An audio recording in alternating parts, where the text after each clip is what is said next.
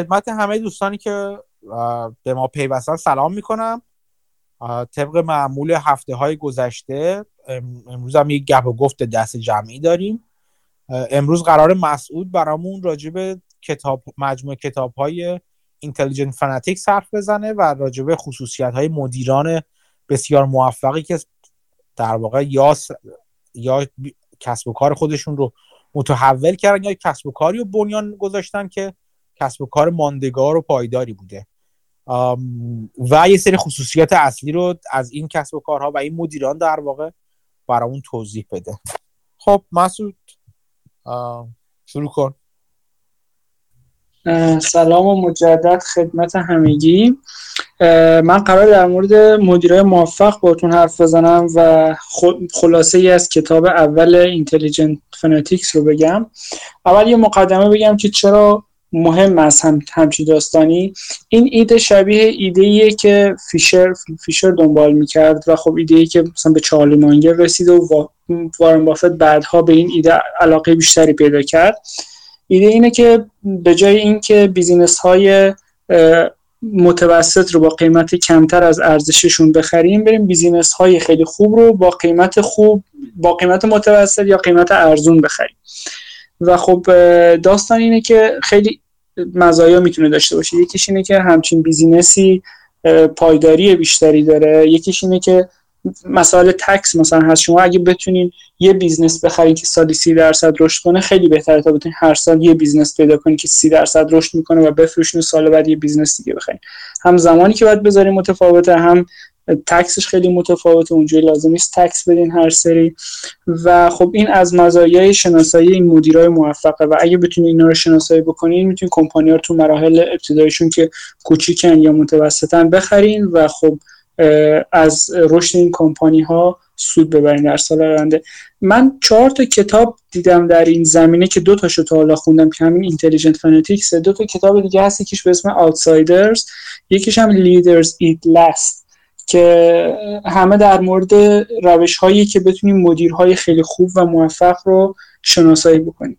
حالا به طور خاص Intelligent Fanatics اصطلاحش رو ظاهرا چارلی مانگر باب کرد. خود intelligent یعنی باهوش fanatic معنی کلمش یعنی شخصی که خیلی تمرکز داره روی بعد خاصی و خیلی شاید زیادی روی یه چیزی تمرکز داره و به طور خاص تو ایده ها تو آرمان ها و اهداف political یعنی سیاسی و مذهبی خودشون نشون میده این کلمه استفاده شده. و چارلی مانگر این رو برای business به کار برد. یعنی مدیرایی که تمرکز کاملشون رو business شونه و به شدت وقت می‌ذارن رو این کار و این باعث میشه که business های خیلی خوبی رو ایجاد کنن و culture فرهنگ خوبی تو business راه بندازن که این business بعد از اینکه حتی اونا از این business میرن یا فوت میشن هم ادامه پیدا می‌کنه و business در واقع یه خندقی داره.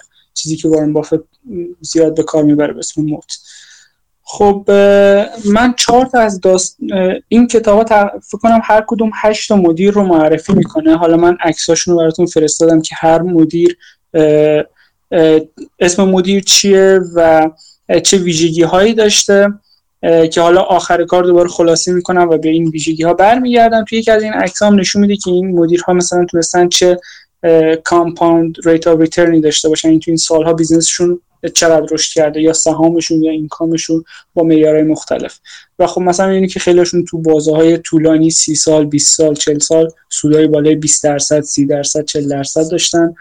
و این در مقابل مثلا index اگه مقایسه بشه تو خیلی از این مواقع این index حتی منفی بوده تو طول 20 سال ولی اینا business شون سالی 25 درصد 30 درصد رشد کرده که خیلی عدد شگفت انگیزیه خب من با نفر اول شروع می‌کنم شخصی به اسم جان پترسون. این جناب پترسون رو business National Cash Register معروف شد و کارشون این بود که خب cash register میفروختن به اول به بارها و saloon بهش می‌گفتن. جایی که تو فیلم های کابویا معمولا می‌دیدیم مثلا یه نفر وارد میشه می‌تونه یه نوشیدنی سفارش بده و بشینه و بعد کم کم اینو گسترش دادن و به business های مختلف بردن. خب من یه سری ویژگی های این آدم رو بگم و اینکه چه اتفاقاتی براش افتاد این آدم تو سال 1844 تو اوهایو به دنیا اومده. بعد برای خانواده خانواده بودن که یه مزرعه کوچیکی داشتن و این خب تو این خانواده به دنیا میاد بعد میره دانشگاه و بعد که برمیگرده تو مزرعهشون شروع به کار می‌کنه و از همون موقع خاطراتی داشت با حسابداری و مشکلاتی که ایجاد می‌کرد که همه چیز رو حواسش باشه حساب کتاب بکنه و سیستم خوبی اون موقع نبود برای این کار. بعد چون مدرک دانشگاهی داشت و می‌خواست از مزرعه رشد کنه و به یه چیز بهتری برسه رفت و تول کلکتور شد. یعنی عوارضی می‌گرفت. یه سری کانال ها بود تو میامی و اریه اگه اشتباه نکنم کلمش رو. و این یه سری کانال ها بود که آدمایی مثلا با کشتی یا قایق از این رد می شدن و خب باید یه عوارضی می‌دادن. و خب اینجا شروع به کار کرد. بیزینسی بود که توش جای رشدی نبود. یعنی به عنوان یه کارمند نمی‌تونست این خیلی رشد کنه.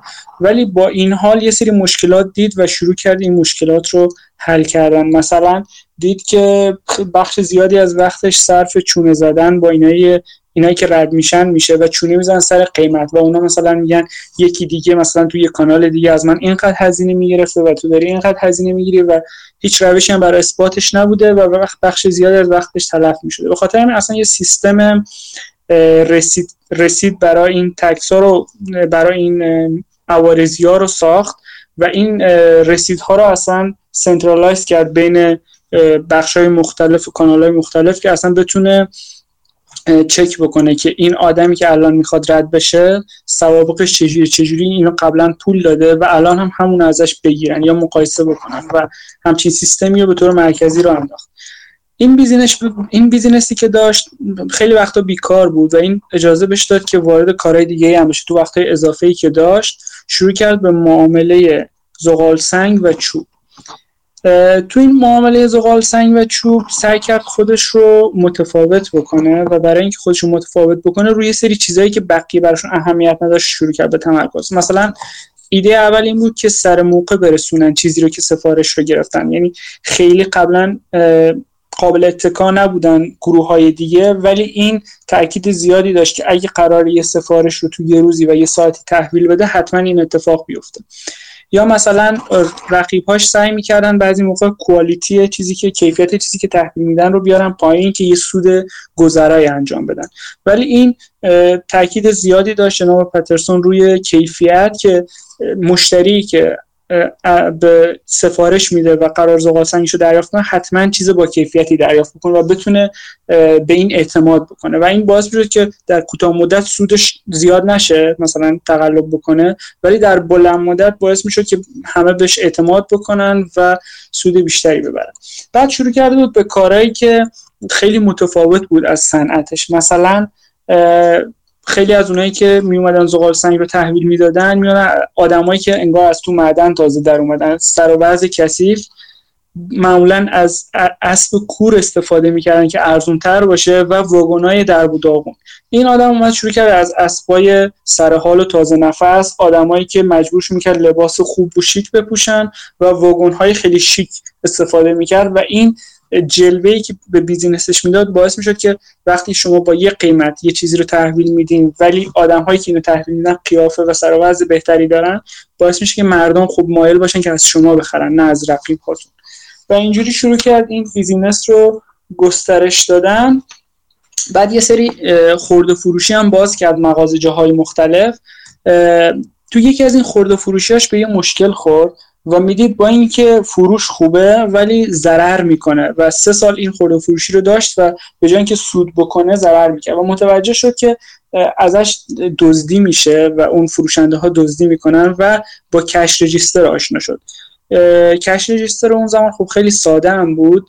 از کمپانی National Cash Register cash register خریده بود که هر فروشی که اتفاق میافتاد اینا یه کاغذی داشتن و یه چیزی رو پانچ می‌کردن و یه سوراخ رو این کاغذ ایجاد می‌کرد و آخر روز می‌تونستن تعداد سوراخ رو بشمارن و بدونن که چقدر فروش داشتن و خب یه سیستم حسابداری در واقع ایجاد کرده بود. و این باعث شد که به سرعت business سودده بشه و طلبایی که جمع کرده بود برای اون مغازه رو پس بده و سودش بیشتر و بیشتر بشه. و یه تجربه خوبی با cash register داشت.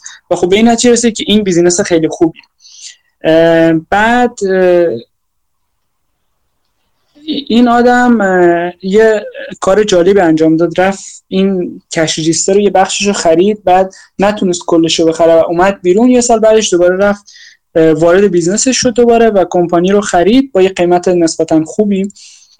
ولی خب همه مسخرش می‌کردن که این cash register آینده ای نداره و اونقدر این فشار روانی زیاد بود که اومد سعی کنه پس بده کمپانی رو ولی صاحب کمپانی که این کمپانی رو فروخته بود حاضر نشد کمپانی رو پس بگیره و پول جناب پترسون رو بده و خب این مجبور شد business رو نگه داره. و خب شروع کرد کم کم به وقت گذاشتن روی این business و گسترش دادنش کار خیلی زیادی انجام داد. مثلا یکی از کارهایی که قبلا انجام می‌دادن تبلیغات توی روزنامه ها بود جناب پترسون به جایی که بیاد تبلیغاتش رو بزنه تو روزنامه ها یه استراتژی خیلی جالب شروع گرفت. میومد یه نامه پست میفرستاد به خونه آدمایی که فکر می‌کرد می‌تونن potential customer باشن یعنی مثلا بخرن همچین چیزی رو برای business اشون. و هر روز یک دلیل تو نامه می نوشت و پست می‌کرد به خونه اینا. اینا یعنی مثلا روزانه یه نامه دریافت می‌کنن باز میگن یه دلیل که چرا باید کش ریجیستر رو بخرن. و بعد از 18 روز که 18 دلیل مختلف رو دریافت کرده بودن و احتمالا کنجکاو هم بودن شروع کرد به فرستادن سیلزمن آدمایی که می‌خوان بفروشن این رو و این سیلزمن ها شروع می‌کردن مذاکره با طرف که کش رجیستری رو بهش بفروشن.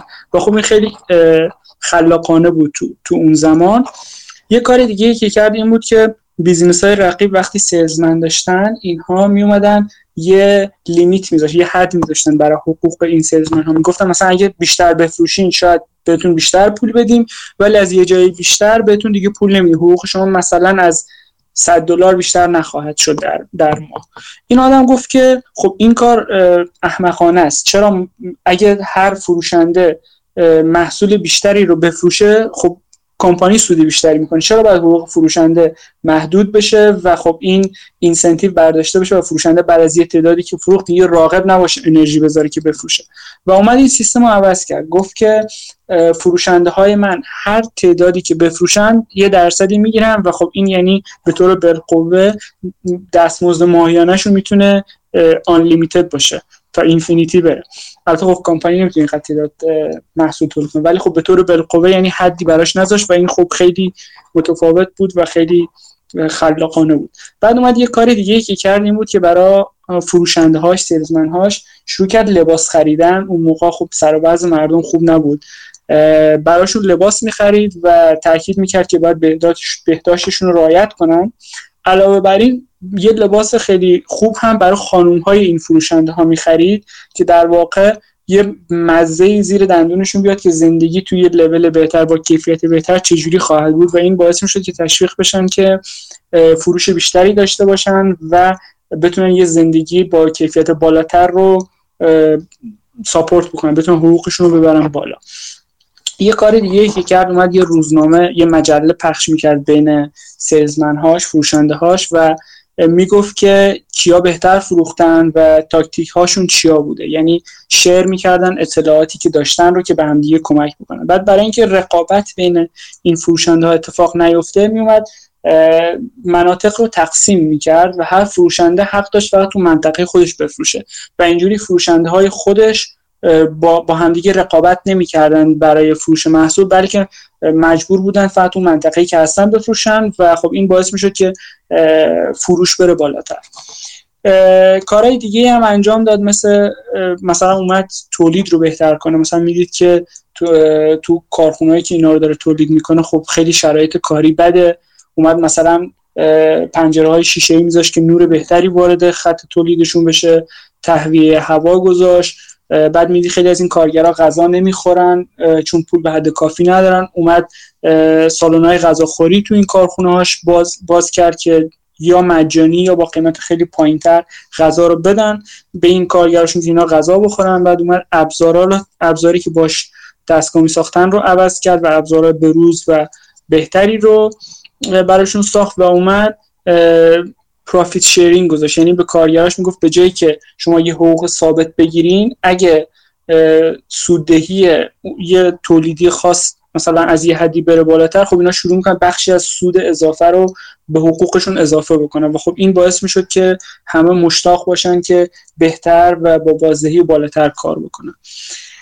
یه بخش دیگه از business ش تحقیق و توسعه بود. مثلا اومد گفت به جایی که پانچ بذاریم نقطه بذاریم چقدر خوبه که این تعداد پانچ هم اتوماتیک بتونیم جمع بکنیم و جمع اینها رو بگیم. بعد اومد دوباره اینو بهتر کرد اومد مثلا سیستمی گذاشت که بتونه با قیمت مثلا هر پانچ مجبور بود یه قیمت ثابت باشه. اومد گفت خب کاری کنیم که بتونه مثلا دو سه تا قیمت مختلف رو پانچ بکنه که متفاوت با هم باشن و اینها رو هم دوباره جمع ببنده و عدد آخر رو بگی یعنی در انتهای روز شما مجبور نباشین بشین تعداد پانچ رو بشمارید واسه همین این دستگاه رو improve بکنه. پتنت براشون ثبت می‌کرد و روز به روز این دستگاه ها رو بهبود و بهبود می‌داد. یه تئوری دیگه داشتن که به هیچ وجه رقیب ها رو تحمل نمی‌کردن یعنی هر کاری می‌کردن که کمپانی های رقیب رو کنار بزنن. استراتژی مختلفی برای این کار داشتن. یه استراتژیشون پرایس وار بود. یعنی قیمت رو اونقدر می آوردن پایین که اون رقیب ورشکست بشه و اصلا پا نگیره که بتونه وارد رقابت با اینا بشه چون business خیلی خوبی داشتن و رقیب های زیادی جذب این بازار شده بودن. یه کار دیگه ای که می‌کرد دادگاه شکایت می‌کرد و سعی می‌کرد مثلا بگه که رقیب های ایده های اینا رو دزدیدن و با توجه به patent هایی که داشتن و غیره اون business ها رو مجبور کنه یا از business دست بکشن یا اصلا کمپانیشون رو بفروشن به, به این کمپانی جناب پترسون. کارهای دیگه می‌کردن مثلا یه سری salesman های موفقشون رو میفرستادن به اون نواحی که competition کمپانی رقیب خوب محصول میفروختن و اینها رو مسئول می‌کردن که اصلا رقیب رو یه جورایی کنار بزنن و به خاطر اینکه اینسنتیو داشته باشن این سیلزمن ها می‌گفتن اصلا تو اون افراد خاص لازم نبود اصلا بفروشن محصولی که بهشون جایزه داده بشه بونس داده بشه و هدفشون فقط خراب کردن رقیب مثلا کار غیر اخلاقی هم حتی می‌کردن. مثلا می‌رفتن یه جایی که از کش رجیستر رقیب استفاده می‌شد یه خریدی می‌کردن و مسئول حواسش نبود. اینا مثلا یه جوری یه پیچی رو باز می‌کردن یه چیزی لای دستگاه میذاشتن و دستگاه رقیب رو خراب می‌کردن مثلا که بگن که دستگاه ما بهتر و خلاصه از هر روشی استفاده که اصلا یه گروه داشتن که مسئولش جنگ با رقیب ها بود. و خلاصه به هر روش اخلاقی و غیر اخلاقی رقیب ها رو کنار می‌زدن. و خب این باعث می‌شد که رقیبی نداشته باشن تو بازاری که هستن. و خب کلا شعارشون این بود که never compromise. و هیچ وقت compromise نمی‌کردن بعد خب این business پترسون رو اگه نگاه کنیم تو 31 سالی که این کمپانی رو داشت تقریبا 27 درصد به صورت compounding سالیانه رشد کرده این business در صورتی که داو جونز یا index اون زمان رو حساب می‌کردیم حدود 6 و 6 درصد رشد کرده. یعنی 27 درصد رو با 6 6 که مقایسه می‌کنیم عدد خیلی زیادیه. و net income این کمپانی هم 21 درصد رشد کرده بود. مثلا شما اگه ده هزار دلار میذاشتید تو این کمپانی موقعی که پترسون این کمپانی رو گرفت بعد از این زمان 5 میلیون دلار تحویل می‌گرفتیم و آدم های زیادی هم از کمپانی پترسون در اومدن و کمپانی دیگر رو شکل دادن. یعنی انگار یک کلاس آموزشی دانشگاه بود وزنمون از اون آدم ها میشه به توماس واتسون اشاره کرد که یک کمپانی راه انداخت که بعدا به نام IBM شناسایی میشه. و خب IBM هم شد یکی از بهترین کمپانی دوره خودش و الان حتی یکم عقب افتاده ولی خب این داستان جناب پترسون بود. یعنی ویژگی هایی بود که باعث شد این business ش خیلی بهتر بشه. البته جزئیات خیلی بیشتری هست تو خود کتاب و توصیه می‌کنم بخونین ولی خب حالا من بعضی از جزئیاتش رو اشاره کردم. business دومی که می‌خوام در موردش حرف بزنم مارکس ان اسپنسر که یه خرده فروشی فروشگاه داشته و کسی که اینو اداره می‌کرده یکی بوده به اسم سیمون مارکس. که توی انگلیس بوده.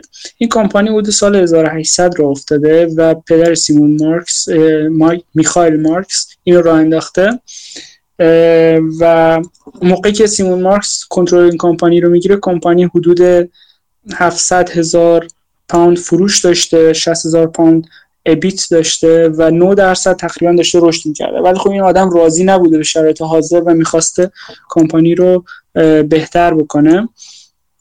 و خب کمپانی بر اساس business plan ی که داشته بر اساس فروش بالا و سود کم بوده. یعنی هر جنس رو خیلی سودش رو کم می‌کرده و سود business رو با اضافه کردن فروش بالا می موقعی که سیمون مارکس این کمپانی رو هدایتشو بر عهده می‌گیره خب یه سری رقیب ها مثلا رقیب آمریکاییش به اسم FW وولورث کمپانی مثلا داشتن رقابت می‌کردن و خب بازار اینها داشت. کوچیک و کوچیکتر می‌شد و باید یک کاری می‌کردن این جناب سیمون مارکس یه سفر میره با آمریکا business های رقیب رو می‌بینه و خیلی ایده می‌گیره که چجوری business ش رو improve کنه IPO می‌کنه و از پولش استفاده می‌کنه برای رشد business. حالا یکم برگردیم عقب این business چجوری شروع شد؟ این business پدر جناب سیمون مارکس میخائیل مارکس سال 1863 تو پولند زندگی می‌کرده. تو لهستان و یهودی هم بوده.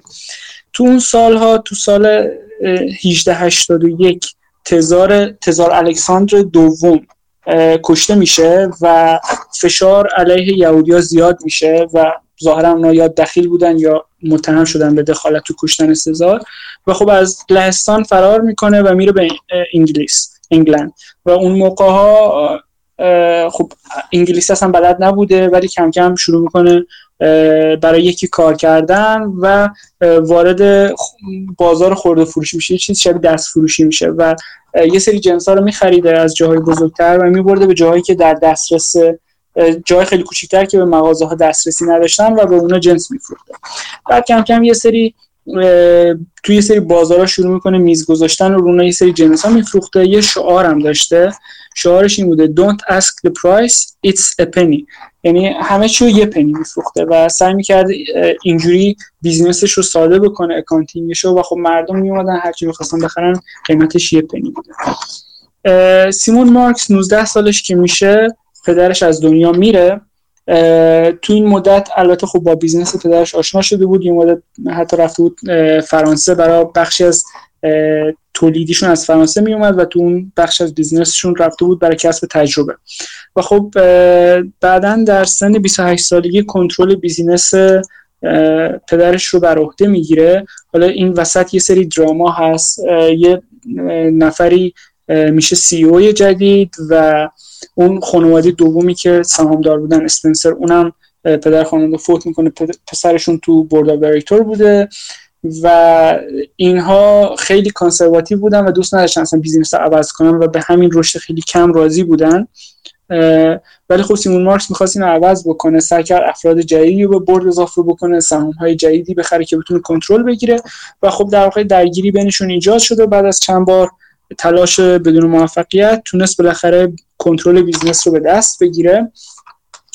بعد سیمون مارکس آدم خیلی باهوشی بود و یه سری روندها رو مشاهده کرد. مثلا اولین روندی که مشاهده کرد یکی از روندهایی که مشاهده کرد این بود که کسی برای خانوما لباسی نمیفروشه تو فروشگاه خیلی و خانوما بیشتر تو خونن و کارهای خونه رو انجام میدن. اما شرایط اقتصادی داره عوض میشه. زنها اجازه پیدا می‌کنن که بیان تو جامعه و خب فروش لباس برای خانوما می‌تونه خیلی سودده باشه. و خب بیا بخشی از business رو اختصاص داد به فروش لباس برای خانم ها یه کار دیگه که کرد که خیلی متفاوت بود سعی کرد عمده فروش ها رو دور بزنه و مستقیم از تولید کننده ها خرید بکنه. این باعث می‌شد که بتونه جنسایی که میفروشه رو ارزون تر بفروشه و بتونه feedback ی که از مشتری ها می‌گیره و یا روندهایی رو که مشاهده می‌کنه مستقیم انتقال بده به تولید کننده ها و با کمک اونا business رو خیلی flexible تر منعطف تر بکنه و با هر تغییری بتونه تغییر بکنه. و خب این کار مشکلاتی داشت راحت نبود که دور بزنه این عمده فروشی ها رو. ولی خب با یه سری لینک هایی که داشت و تلاشی کرد تونست این کار رو بکنه. یه بخشی از سود اضافه که از این کار گیر business ش میومد رو صرف technical advances می‌کرد. این سعی کرد تحقیق بکنه و روش تولید رو بهبود بده. material ی که موادی که استفاده میشه برای تولید و روشاشو بهبود بده و اینها رو آموزش بده به تولید کننده هاش یعنی به تولید کننده هاش به چشم win-lose game نگاه نمی‌کرد. این دنبال این نبود که از اونا سود بیشتری بگیره و برنده باشه و اونا بازنده باشن. دنبال این بود که به تولید کننده هاش کمک کنه که یه win-win relationship ایجاد کنه که هر دو طرف برنده باشن از این رابطه.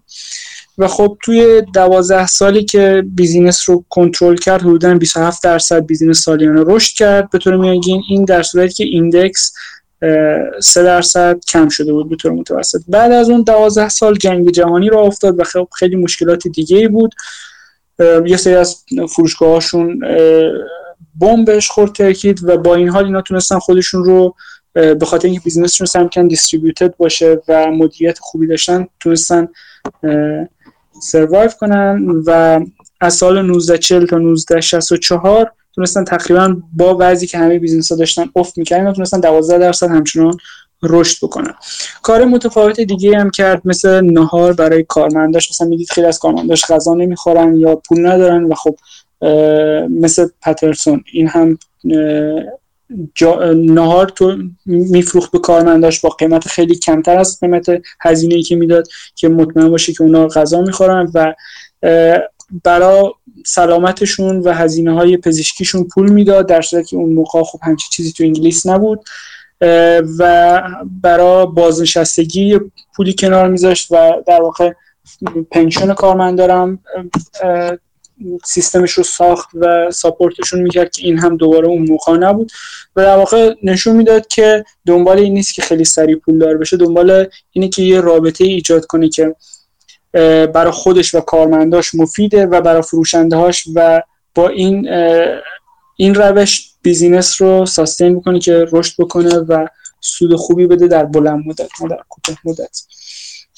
نفر سومی که می‌خوام در موردش حرف بزنم فصل سوم کتابه. یعنی یکی به اسم سول پرایس. این این هم یکی از آدمای خیلی جالبه که ما همچنان می‌بینیم کارایی که کرده رو و ادامه اون business اش وجود داره. این آدم فدمارت و پرایس کلاب دو تا business مختلف رو انداخت که حالا من قصهش رو تعریف می‌کنم. ایدهش ایده اصلش این بود که به جایی که بیایم هر چی که هست رو تو مغازه هامون بفروشیم بیایم 1500 تا 5000 آیتم رو بفروشیم در مقابل مثلا رقیبای این business که می اومدن 20000 آیتم به بالا رو میفروختن. یعنی تعداد اقلام جنس رو می آورد پایین و خب همون جنس های پایین رو سعی کرد با کاربری بالا با efficiency بالا بفروشه. business هایی که از این مدل business سول پرایس ایده گرفتن و به شدت موفق بودن به نوبه خودشون والمارت هوم دیپو و کاسکو که این business ها هر کدوم رو شما در واقع ایده های سول پرایس رو کپی کردن و خب هر کدوم به شدت موفق بودن. جناب سول پرایس تو سال 1916 به دنیا اومده 1916 به دنیا اومده توی نیویورک تو سال 1929 که گریت دپرشن اتفاق افتاده مهاجرت کردن رفتن به کالیفرنیا و خب خوششانس بودن. پدرش بیمه داشته و یه مریضی می‌گیره و اون بیمه به خاطر اون مریضی پولی بهشون می‌داده و خب فشار زیادی بهشون وارد نشد تو اون دوره گریت دپرشن جناب سول پرایس میره لیسانس فلسفه می‌گیره تو سال 1936 بعد دو سال بعدش مدرک وکالتش رو می‌گیره و شروع می‌کنه به وکالت توی law firm کوچیکی تو همون شهری که بوده سن دیگو بعد خب این دوره براش خیلی آموزنده بوده چون business های مختلف کارهای قز... کارهای وکالتی که داشتن رو این براشون انجام می‌داده کارهای قانونی که داشتن و با business های مختلف مشکلاتشون و آدم های مختلف آشنا میشه و خب مثل یه دانشگاه بوده براش و کم کم ایده شکل دادن یه business تو ذهنش داشته شکل می‌گرفته. بعد آشنا میشه با طی یه اتفاقی خبردار میشه که یه فروشنده هست به اسم FedCo که محصولات زیورالات زیادی رو داره میفروشه و اون تولید کننده که این زیورالات رو بهش میده اونقدر سفارش داره که نمی‌تونه اینا رو تولید کنه. و خب جناب سول پرایس از اینجا یه ایده به ذهنش می‌رسه که خب احتمالا وضعیت اقتصادی داره عوض میشه مردم دارن جنس های بهتری بیشتری می‌خرن و خب موقع اینه که یه business راه بندازیم. و خب اون موقع میاد FedMart رو تو سال 1945 راه میندازه و یه سری کارهای جالب انجام میده. مثلا یکی از مشاهداتش این بود که خب کارمندای دولت وضع خوبی دارن و اینها بعد از ساعت اداری میان خرید. و خب این اومد ساعت کاری فدمارت رو که تاسیس کرده بود مغازه رو ساعت کاریش رو گسترش داد که کارمنده دولت و خانواده هاشون تو اون ساعتهایی که وقت دارن بتونن بیان و خرید بکنن. یه ایده دیگه که داشت این بود که به جایی که ایده این بود که جنس های مغازه رو میذاشت توی قفسه که مردم خودشون ببینن با, با قیمت هاش و اگه خواستن بخرن. این ایده خیلی متفاوت بود از اون زمان چون اون زمان وقتی شما وارد مغازه می‌شدین کلی فروشنده بودن که دوربر مشتری رو می‌گرفتن و سعی می‌کردن بپرسن که این چی می‌خواد و براش مثلا هدایتش بکنن به سمت اون جنس و جنس رو بهش بفروشن. ولی خب این روش متفاوت بود. هم هزینه ها رو می آورد پایین چون فروشنده های کمتری لازم بود هم مردم خب می‌تونستن جنس هایی که حتی بهش فکر نکردن به طور اتفاقی تو قفس ها ببینن و بخرن. این یک از ایدهاش بود. یه ایده دیگه این بود که خب جنس ها رو باید به شدت ارزون بفروشیم و خب یه مشکلی که بود این بود که تولید کننده ها یه قیمت پیشنهاد می‌دادن برای جنساشون و خب قانونی اجازه نداشتن فروشنده ها از اون قیمت پیشنهادی تولید کننده ارزون تر بفروشن. این اومد از ایده ممبرشیپ استفاده کرد. گفت خب مغازه من کسایی که عضوان فر می‌تونن بخرن یه جای پرایوت میشه و خب این داستان قانونی رو دور می‌زد و جنسا رو ارزون تر میفروخت و با این کار خب فروشش رو بالا می‌برد. و یا مثلا می‌رفت سمت جنسایی که برند هایی که پرایوت لیبل بودن. یعنی مثلا خصوصی بودن و این قانون رو نداشتن و خب می‌تونست جنس ها رو به هر قیمتی که می‌خواد بفروشه و خب سود فروش رو بیاره پایین که بتونه حجم فروش رو ببره بالا. بعد بیزینسش داشت گل می‌کرد. من یه توضیح کوچیک بدم برای پرایوت لیبل اون کسایی که احتمالا آشنا نیستن. پرایوت لیبل من توضیح بدم. تو پرایوت لیبل چیز عجیب غریب نیستش. فرض کنید که فروشگاهی مثل والمارت یا کاسکو می‌خواد مثلا چه می‌دونم مایه ظرفشویی مایه لباسشویی مثلا بفروشه خب؟ خب مثلا شرکت مثلا چم اون برند تاید یا مثلا حالا هر کی از پراکتر گمبلر هست گمبل هستش فروش سازنده این مای مایای لباسشویی کار که می‌کنه که خب اون اون داره مواد خوش میفروشه. والمارت می‌تونه بیاد بهش سفارش بده بگی که تو برای من تولید کن با فرمولاسیونی که حالا با هم دیگه به توافق می‌رسن ولی من برند خودم برند والمارت رو می‌زنم روی این. که مثلا حالا والمارت هر اسمی داشته باشه جورج باشه یا هر اسمی داشته باشه. یه برند خودم می‌زنم روی یعنی کیفیت کیفیت یعنی تولیدش توسط یه تولید کننده معتبر اغلب انجام میشه. ولی برندی که روش هستش برند خودشه. و چون این کار انجام میده در واقع مال خودش می‌کنه اونو می‌تونه هر جور که دلش بخواد قیمت گذاری بکنه. این private labeling تو آمریکای شمالی حد تا جایی که من می‌دونم خیلی خیلی کاربرد داره. مثلا Costco شرکت Costco برند خودش Kirkland رو داره نمی‌دونم Walmart George رو داره هوم دیپو مثلا اسمش هم اچ دی رو داره فکر می‌کنم. دیگه مثلا نو فریلز و اینا نو نیم رو دارن. اینا هر برند خودشون رو یعنی تو محصول محصولات مختلف رو به سفارش خودشون توسط تولید کننده بزرگ بزرگ و معروف دیگه می‌زنن و اینجوری می‌تونن در واقع با قیمتی حتی یه ذره کمتر از اون تولید کننده اصلی بذارن روی قفسه این جنساشون رو و در واقع رقابت کنن. چون مقدار زیادی سفارش میدن تولید کننده هم اینجوری تشویق میشن. چون می‌دونی که اگر من فروشم مثلا چه می‌دونم حالا تا تو مغازه و اینا فلان قدره اگه یه شرکتی مثل والمارت از من خرید کنه خب با تعداد زیاد خرید می‌کنه دیگه و این تو قیمت گذارشون میارن. برای اونها هم به صرفه هستش. ببخشید مسعود جان ادامه بدید خواهش می‌کنم. مرسی. اتفاقا من میس کرده بودم. مرسی که توزه اینو در مورد کاسکو می‌دونستم که یه سری جنساش خودش تولید می‌کنه و کیفیتش بالاتره و قیمتش ارزونتر میده. ولی خب اینجا اصطلاحش private label brand رو که شنیدم با اون connect نکرده بودم. مرسی. آره، خودش تولید نمی‌کنه. سفارش در واقع میده. یعنی تولید کننده ها کسی دیگه هستن. این سفارش میده که اون برند خودش رو رو اون جنس بزنه. و کسی که میره می‌خره مثلا از مثلا حالا لباس لباس می‌خره مثلا چه می‌دونم هرچی می‌خره اون برند Costco برند Kirkland Costco روش هستش. و البته Costco کار دیگه هم می‌کنه. Costco یه کار دیگه هم که می‌کنه مجزای از سایر فروشگاه اینه که سفارش میده. مثلا, میگم مثلا شلوار Levi's و چیزی که همه تقریبا می‌شناسن. یه برند خیلی معتبر که لباسای جین هست و فلان. ارزون هم نیست لزوما خیلی. یه جنس مثلا نسبتا متوسط به بالایی مثلا شما فرض کنید باشه. کاری که می‌کنه میاد میگه که میاد با Levi's قرارداد میبنده. میگه که حسن همون جنس Levi's و فلان رو بزن ولی برای من بزن. این این این این category خاص رو برای من بزن به مقدار خیلی زیاد بزن. و این باعث میشه که قیمتش رو قیمت تمام شدهش برای Costco بیاد پایین و Costco بتونه یک برند معتبر و در واقع premium brand رو بیاره تو فروشگاه خودش با قیمت خیلی پایین. این میشه جزو اون چیزهایی که همون چیزی که الان تو داری تعریف کنی راجع به عضویت و یک club خصوصی می‌کنه فروشگاه رو جذاب کنه که مردم بخوان عضو همچین club ی بشن. این کاری که Costco خیلی زیاد با برندهای معتبر انجام میده. دقیقا درست. خب این جناب سول پرایس که business داره گل می‌کنه و آیتم های جدیدتری هم اضافه می‌کرد. مثلا تو مغازهاش life insurance میفروخت بیمه عمر میفروخت یه سری ویتامین و چیزای دارویی میفروخت و حتی چیزای شبیه subsidiary داشتن که gasoline میفروخت و غیره. اتفاقی که افتاد این بود که بعد از این دوره business خیلی خوب بود و خیلی این ایده سول پرایس رو گرفتن و شروع کردن رقابت باهاش. از جمله والمارت که اصلا اسمش رو میشه گفت از همین اسم FedMart گرفته. Kmart و Target اینها شروع کردن به رقابت و خب خود سول پرایس یه گفته بود یا نوشته بود که ما خیلی خوب بلد بودیم business رو بسازیم ولی خب خیلی بعد که رشد کرده بود خیلی خوب بلد نبودیم اینو مدیریت بکنیم. بعد به دنبال این بود که خب business ش رو یه کاری بکنه مدیریتش رو بهتر بکنه.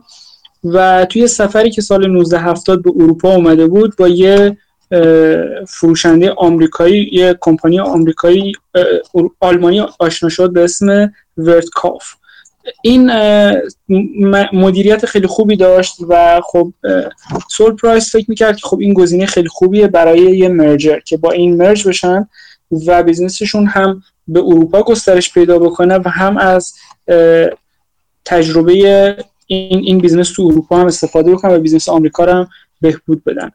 اما این این معامله انجام شد و این merger انجام شد سال 1975 و این دوتا business شدن یکی. جناب سول پرایس فکر می‌کرد که خب داره یه merger می‌کنه و یه partner پیدا می‌کنه ولی خب صاحب اون business تو آلمان فکر می‌کرد که خب من الان یه این merger رو انجام میدم و بعدا کنترل رو به دست می‌گیرم و در واقع انگار اون کمپانی رو خریدن کمپانی سول پرایس رو. و بدون اطلاع سول پرایس شروع می‌کنه اضافه کردن تعداد share ها. share های کمپانی رو تو بازار می‌خره و 64 درصد سهم رو به دست میاره و تا آخر همون سال 1975 تو دسامبرش جناب سول پرایس اصلا اخراج می‌کنه از کمپانی که خودش ساخته بود. و خب جان سول پرایس 60 سالشه و از کمپانی خودش اخراج شده. ولی خب دست روی دست نمی‌ذاره. به همراه پسرش شروع کنن فکر کنن ببینن که business قبلی که داشتن چه نقاط قوتی داشت چه نقاط ضعفی داشت و خب چه business جدیدی را بندازن. و خب business دومش رو را میندازه به اسم پرایس کلاب که به جایی که بیاد خورده فروش باشه میاد عمده فروش میشه و سعی می‌کنه با قیمت خیلی خیلی پایین این جنساشو بفروشه. و خب اون رئیس بخش عمده فروشی خود کمپانی قبلی فدمارت هم سینگال بوده که بعدا میشه CEO ی کاسکو بعد خب اینا این business رو را میندازن اسم می‌ذارن پرایس کلاب و شروع کنن یه membership گذاشتن که شما یه پولی سالیانه بدین 25 دلار و بتونین اجناسشون رو با قیمت خیلی خیلی پایین بخرین. ولی خب ماهای اول دیدن که فروش خیلی بالا نیست و اومدن یکم پلن رو عوض کردن. گفتن خب باشه. ما دو تا option می‌ذاریم. یکی اینکه شما یا یه پولی سالیانه میدین 25 دلار و عضو میشین و در واقع این پول سالیانه به نوعی سود business ه و سود فروش رو به شدت میارن پایین قیمتی که اضافه می‌کنن به محصولشون برای فروش. و یا اینکه اگه شما member نیستین می‌تونین اجناس ما رو با 5 درصد قیمت اضافه بخرید یعنی هر جنسی که می‌خوایم 5 درصد اضافه بدیم به جایی که این membership سالیانه رو بدیم و خب بعد از اون business خیلی رشد کرد. جناب سول پرایس ایده های جالبی داشت. مثلا business های عادی تو تو اون دوره به این فکر می‌کردن که اگه یه جنسی رو دارن 10 دلار میفروشن چه حرکتی انجام بدن که بتونن این جنس رو 11 دلار بفروشن و خب سود بیشتری بکنن. سول پرایس ایدهش برعکس بود. می‌گفت اگه یه جنسی رو داریم 10 دلار میفروشیم چجوری میشه این جنس رو 9 دلار فروخت؟ و اگه جنس رو رسوندی به 9 دلار حالا چجوری میشه این 8 دلار فروخت؟ یعنی روش پیدا بکنن که هزینه های تولید حمل و نقل و غیره رو کم بکنن که بتونن جنس رو ارزون ارزونتر به مشتری تحویل بدن. که یه مثال دیگه یه حالا این خارج از این کتابه ولی یه قصه جالب هم هست در مورد سینگال اگه اشتباه نکنم. تو کاسکو رخ داده که یه اسباب بازی رو اینا میفروختن و این اسباب بازی فرض 10 دلار بود و شده بود 9 دلار. اما یه بخش فلزی از این اسباب بازی رو اون تولید کننده برداشته بود که بتونه قیمت رو بیاره پایین. و خب مدیر شرکت وقتی متوجه میشه این اسباب بازی رو پرت می‌کنه و میگه که خب شما تایر و ایناش هم بردار میشه سه دلار. چرا این کارا رو نمی‌کنی؟ یعنی اینکه کیفیت محصول رو داری کم می‌کنی قیمت رو که باید کم بکنی نباید به کیفیت صدمه بزنی. و خب اون اسباب بازی سازه میره و این مشکل حل می‌کنه و با قیمت کمتر تولید این تو پرانتز بود. خب جناب سول پرایس به جز اینکه می‌خواست قیمت جنس ها رو کم و کمتر بکنه به خودش به چشم یه fiduciary ای نگاه می‌کرد. فکر می‌کرد که باید خدمت بکنه به customer ها و employee ها و اونایی که ازشون حتی خرید می‌کنه و دنبال این بود که win-win relationship ایجاد بکنه. و کارهای زیادی می‌کرد. مثلا داشت business گسترش پیدا می‌کرد. یه مثالش اینه که توی تگزاس اون موقع segregation بود و جدا می‌کردن سیاه پوستا از سفید پوستا. مثلا دستشویشون جدا بود. و خب سول پرایس اینا رو مجبور می‌کرد که کارمنده اون حق ندارن دستشوی جدا برای سیاه پوستا داشته باشن و اینو باید مشترک باشه. یعنی آدم پیشروی هم بود از این نظر. حالا من شاید خواسته هزینه دو دستشویی رو نده. اینم جای سوال. و خب یه ایده دیگه که داشت خودش می‌گفت بهش intelligent loss of sale. یعنی فروش رو به طور هوشمندانه از دست بدیم یه بخشی از فروش رو. مثلا مثال معروفش 3 in 1 oil ه مثلا یک تولید کننده فرض کنید سه تا شیشه روغن تولید می‌کنه و این رو میده به خرد فروشی ها و اینا قیمت های مختلف داره. سول پرایس به جایی که بیاد هر سه تا رو بذاره رو قفسه هاش و بفروشه می‌گفت من فقط یکیشو میارم و اون بزرگتره رو میارم و چون business هم efficiency ش میره بالاتر اینجوری و می‌تونم با تعداد بیشتر خرید بکنم قیمت رو می‌تونم پایین تر بیارم. و خب خیلی از اونایی که میان خریدارن اون روغن بزرگتره رو می‌خرن و اونایی هم که براشون واقعا روغن بزرگتره به درد نمی‌خوره خب نخرن از این فروشگاه من. من اونا رو از دست میدم ولی این باعث میشه که efficiency business بره بالاتر. و خب یه policy دیگه این بود که تبلیغات نمی‌کرد. برعکس پترنسون که تبلیغات زیاد می‌کرد تو این cash registry business سول پرایس میگه که نباید هزینه تبلیغات بکنه که بتونه قیمت محصولاتش بیاره پایینتر و ارزونتر بفروشه محصولاتش رو. و به جاش سعی می‌کرد از طریق دهن به دهن این محصولاتش تبلیغ بشه. مثلا یه مشتری اگه داشت و خیلی راضی بود از قیمت ها و برخورد و همه چی خب اینو به دوستاش هم می‌گفت و اونا می‌شدن مشتری جدید. business سول پرایس این business دومش سالیانه 100 درصد رشد می‌کرد بعد رشدش کمتر شد شد 50 درصد. و خب فشارهای از analyst های وال استریت بود که این سود رو بالا نگه داره و رشد رو بالا نگه داره. ولی خب سول پرایس همیشه می‌گفت که این نگه داشتن بالای رشد تا ابد امکان نداره و اگه من سعی کنم کوتاه مدت رشد رو زیاد نگه دارم این باعث میشه که بلند مدت به business صدمه بخوره مثلا کمپانیش حقوق بیشتری به کارمندا و کارگراش می‌داد بیشتر از جاهای دیگه. و خب این رو به چشم یه هزینه اضافه نمی‌دید این رو به چشم یه سرمایه گذاری می‌دید و می‌گفت بلند مدت این به نفع business ه. و خب business بزرگتر که شد رشدش کمتر هم شد شد سی درصد و کمتر. حالا اگه بخوام یه جمع‌بندی بکنیم این جناب سول پرایس فدمارت که راه انداخت از سال 1954 تا 1975 business ش به طور compounding سالی 35 درصد رشد کرد. که خب رشد خیلی خیلی بزرگیه توی زمان 21 سال سالی 35 درصد خیلی عالیه. و بعد از اون business دومش که راه انداخت از سال 1976 بود که اخراج شد. تا سال 1993 که این business رو مدیریت می‌کرد و خب 48 درصد این business سالیانه رشد می‌کرد که باز هم عدد خیلی خیلی بزرگیه.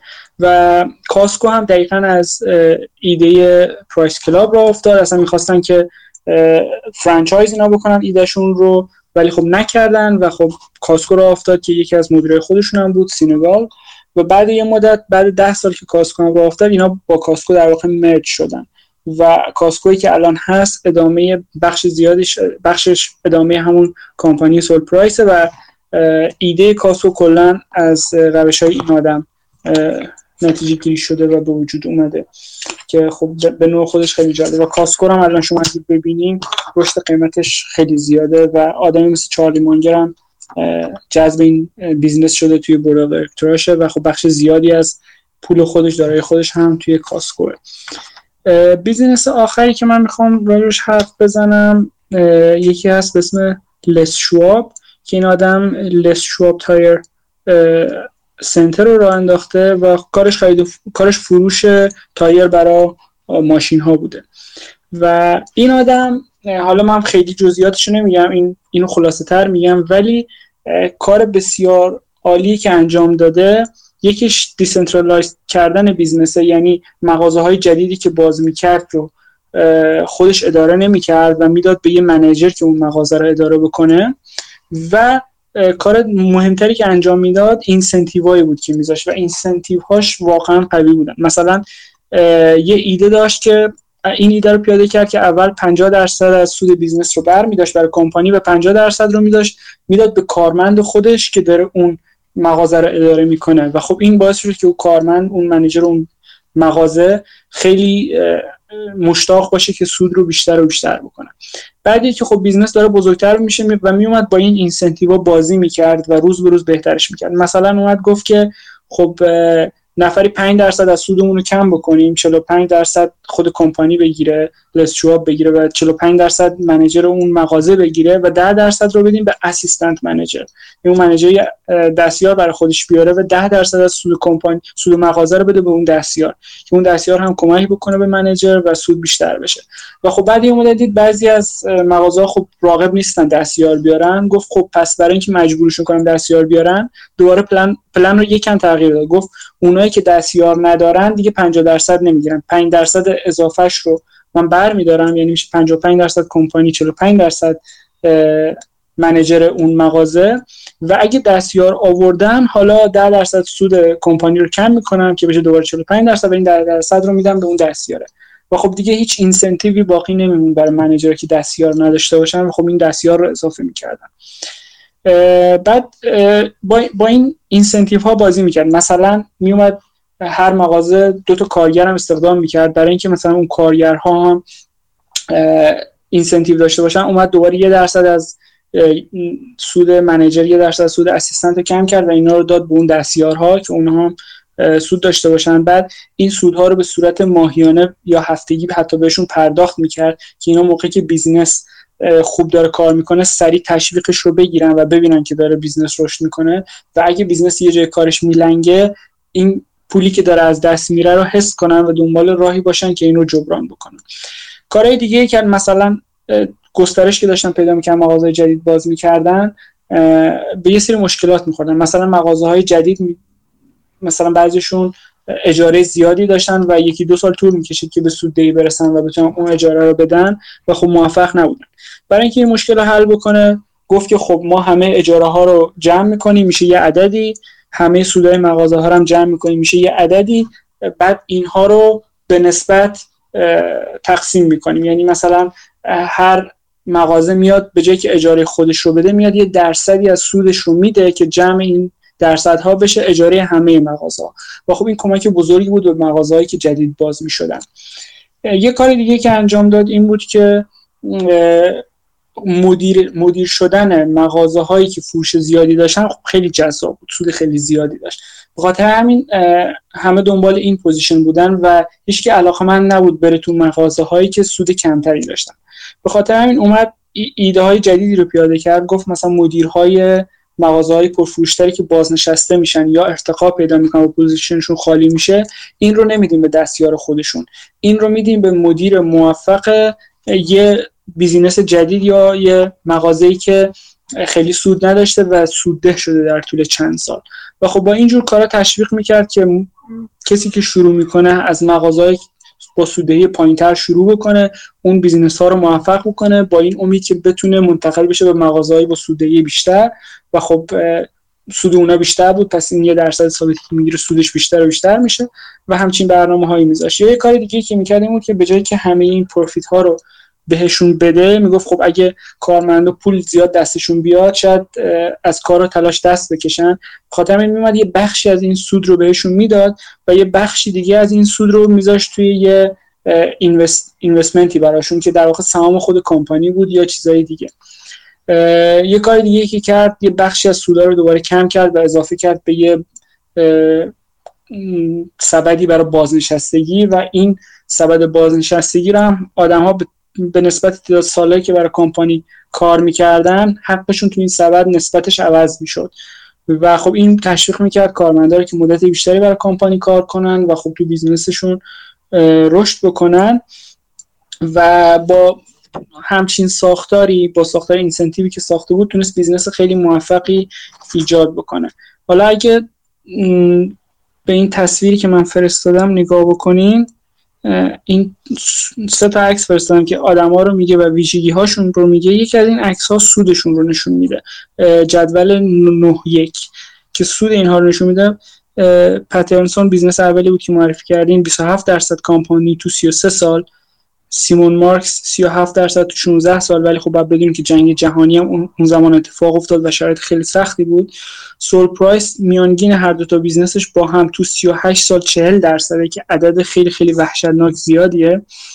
و لس شواب هم تو طول 50 سال 22 درصده که باز هم یه business بسیار بسیار موفقیه. business های بعدیشو من دیگه نمیگم ولی خب ویژگی های مشابهی دارن. مثلا Southwest Airline رفت و وارد business هواپیما airline شد که همه توش bankrupt می‌شدن ولی این کمپانی بسیار موفق بود به خاطری که دوباره ایده های مشابهی که الان راجبش بحث کردیم رو دنبال می‌کردن و غیره. یه مثال دیگهش مثلا Nucor مثلا تو کار تولید فولاد بود که business ی بود که خیلی cyclical بود و خیلی از رقیبا ورشکست می‌شدن ولی این business با تنظیم incentive ها و کارهایی که انجام می‌داد مدیریتش تونست موفقش بکنه و خب رشد خیلی خیلی زیادی کرد. کلا این دوتا کتاب با هم اون جدولای دیگر هم که فرستادم نشون میده که چه گروه هایی بودن که تو, تو این کتاب بحث شدن و یه سری ویژگی ها براشون میگه. یکی از ویژگی هاشون اینه که خیلی با business ی که وارد شدن شاید آشنا نبودن یعنی یه outsider بودن. ولی خب اومدن تو اون business و موفق شدن. یعنی در واقع می‌خواد بگه که کسایی که تو business ن شاید ذهنیتشون شبیه ذهنیت گذشتگانشون تو اون business ه و نمی‌تونن تغییر ایجاد بکنن و business خیلی موفق ایجاد بکنن شاید. یکی دیگه اینه که هدفشون بلند مدت بود. مثلا یه مثال جالبش می‌تونه کمپانی نیکولا باشه که الان یکی از founder اش co-founder اش الان indict شد یعنی قراره بره زندان و پولاش هم, ازش بگیرن. این کارش این بود که صبح تا شب تو فیسبوک و تو توییتر و تو تلویزیون سعی کرد pump بکنه business ش رو و خب همون اول که سهامش رو فروخت سریع شروع کرد جزیره شخصی بخره و خونه های خیلی آنچنانی بخره و ولخرجی بکنه. این قسم مشخص بود که کسی نیست که پولش رو بخواد long term تو business خودش invest بکنه. و خب اینا می‌تونه عکسش هم زنگ خطر باشه. ownership mindset یعنی این business هایی که موفقا معمولا خودشون مدیرانشون و حتی کارمندانشون رو همه کار می‌کنن که اینها owner باشن و یه بخش از کمپانی رو داشته باشن و خب آینده کمپانی با آینده خودشون بستگی داره. این باعث میشه که خیلی رشد بهتری بکنن. productive paranoia دارن. یعنی مثلا سعی می‌کنن قانع نباشن. مثل مثال سول پرایس که یه جنسی رو که 10 دلار میفروخت دنبال این بود که چجوری 9 دلار بفروشه. و موفق می‌شد دنبال این بود که چجوری اینو 8 دلار بفروشه.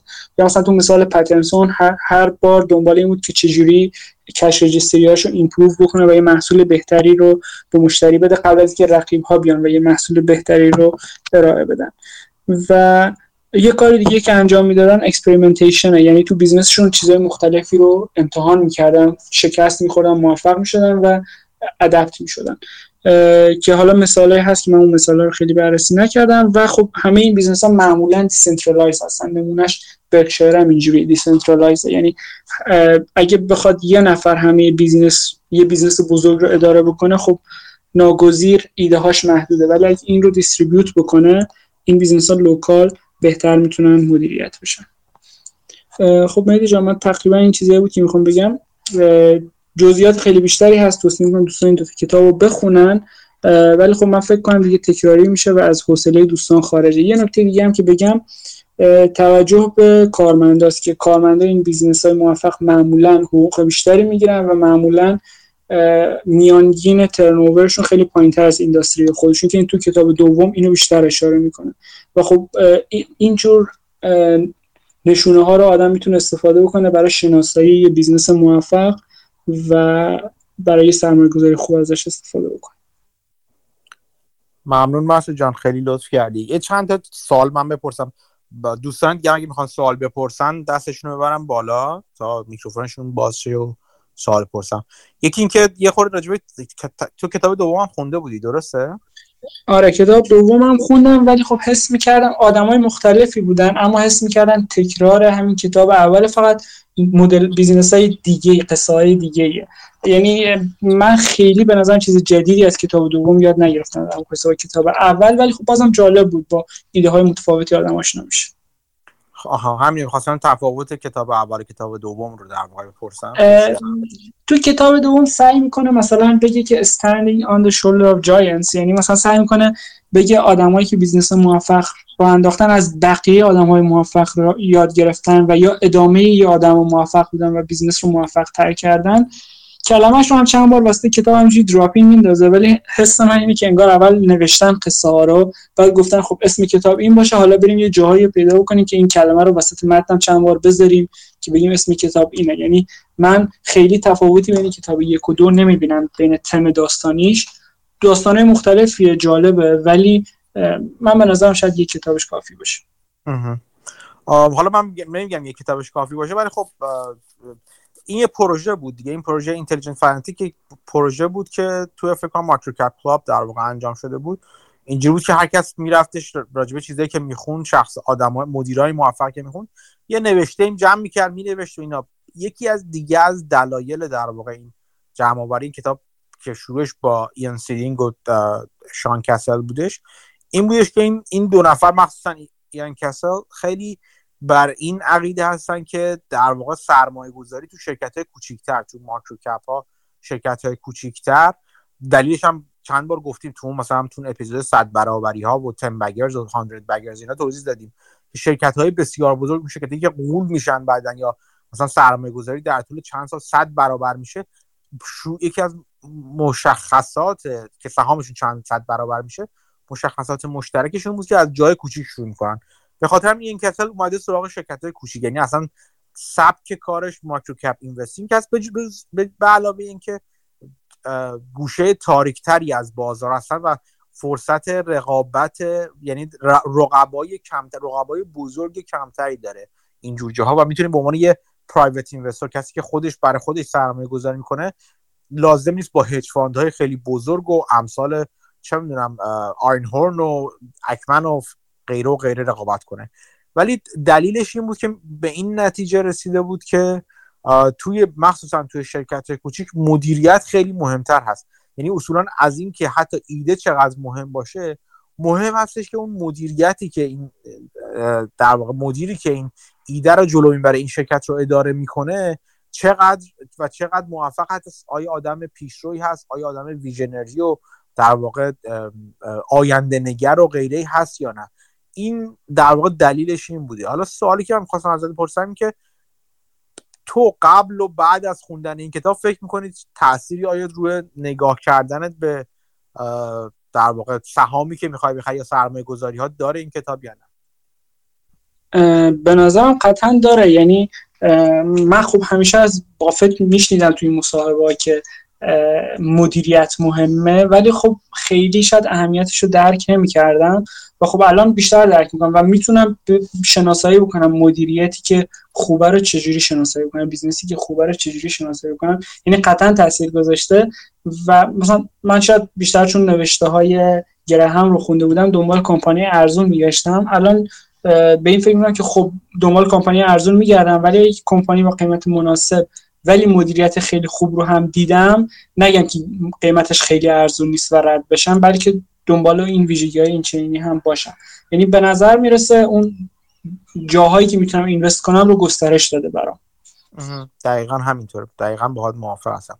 حالا چون حالا ماها مخصوصا خیلی از ماها که از بیرون داریم نگاه می‌کنیم به شرکت ها و اولین برخوردمون با شرکت ها به جز حالا دیدن قیمت سهامشون اینا که شاید بهتر باشه آخرین برخورد ما باشه با شرکت ها ولی اولین چیزمون دیدن اولین برخوردمون دیدن نتایج کار شرکت نتایج مالی گزارش های مالی و غیر است. آیا برای خودت چیزی پیدا کردی که تو یعنی می‌خوام بگم که ما با اعداد شرکت ها بیشتر برخورد داریم. تا اینکه ببینیم مدیر عامل چه تیپ آدمیه باهاش حرف نزده باشیم. ممکنه اینا تو قیمت قسمت های بعدی هم هست به وجود بیاد که بهتره وجود بیاد. مخصوصا اینو براتون میگم جالبه که تو ماکرو کپ ها تو شرکت کوچیکتر امکان اینکه ارتباط نزدیک با مدیریت داشته باشین بسیار بسیار زیادتره که حالا شاید توضیح بدم که چه جوریا چه جورهایی مختلفی میشه پوزیتات. ولی به عنوان کسی که از بیرون این جعبه داری بهش نگاه می‌کنی فکر می‌کنی چه, چه چیزه چه عواملی رو نگاه خواهی کرد؟ برای اینکه بدونی که مدیریتی که در واقع مدیر شرکت رو مدیریت می‌کنه آیا رگه های از این Intelligent Fanatics تو خودش داره یا نه؟ حالا کلا گای اسپیر یه جا تو مصاحبهش میگه من به جای که با مدیریت حرف بزنم سعی می‌کنم نتایج کارش رو ببینم که متاثر نشم bias نشم. چون معمولا این مدیرا آدمای موفقی هم خب می‌تونن قانعت بکنن مستقل از اینکه سابقهشون خوبه یا بده. می‌گفت اعداد می‌بینم. من خودم واقعا خیلی ایده نداشتم. بعد خوندن این کتاب به نتیجه رسیدم که incentive ها خیلی مهمه. یعنی باید ببینی که افرادی که تو اون business هستن همه به فکر اینن که اونرن یا نه. یه نفر owner بقیه کارمندن حقوق ثابت می‌گیرن. چجوری با کارمندا برخورد میشه؟ چجوری با customer ها برخورد میشه؟ آیا business model روی win-win relationship ه یا روی win-lose ه؟ مثلا شما میگین که من زورم می‌رسه از تولید کننده هام خیلی ارزونتر می‌خرم و با فروشنده هام خیلی گرونتر میفروشم. خب این سود خیلی بالایی میده. ولی مشکل اینه که این رابطه sustainable نیست و ادامه دار نخواهد بود. یعنی اینجور چیزها رو دنبالش باید باشیم به جز این بحث decentralize بودن خیلی مهمه من قبلش خیلی فکر می‌کردم بعضی business ها یکم سخت آدم فکر کنه چجوری مثلا چه می‌دونم چجوری گوگل می‌تونه decentralize باشه. ولی خب بعضی business ها شاید راحت تره مثلا ببینیم که والمارت چقدر درجه آزادی میده با مدیر هر فروشگاهش یا چیزای این شکلی این decentralize بودن خیلی می‌تونه کمک کنه. نمونهش مثلا کاری که بافت می‌کنه.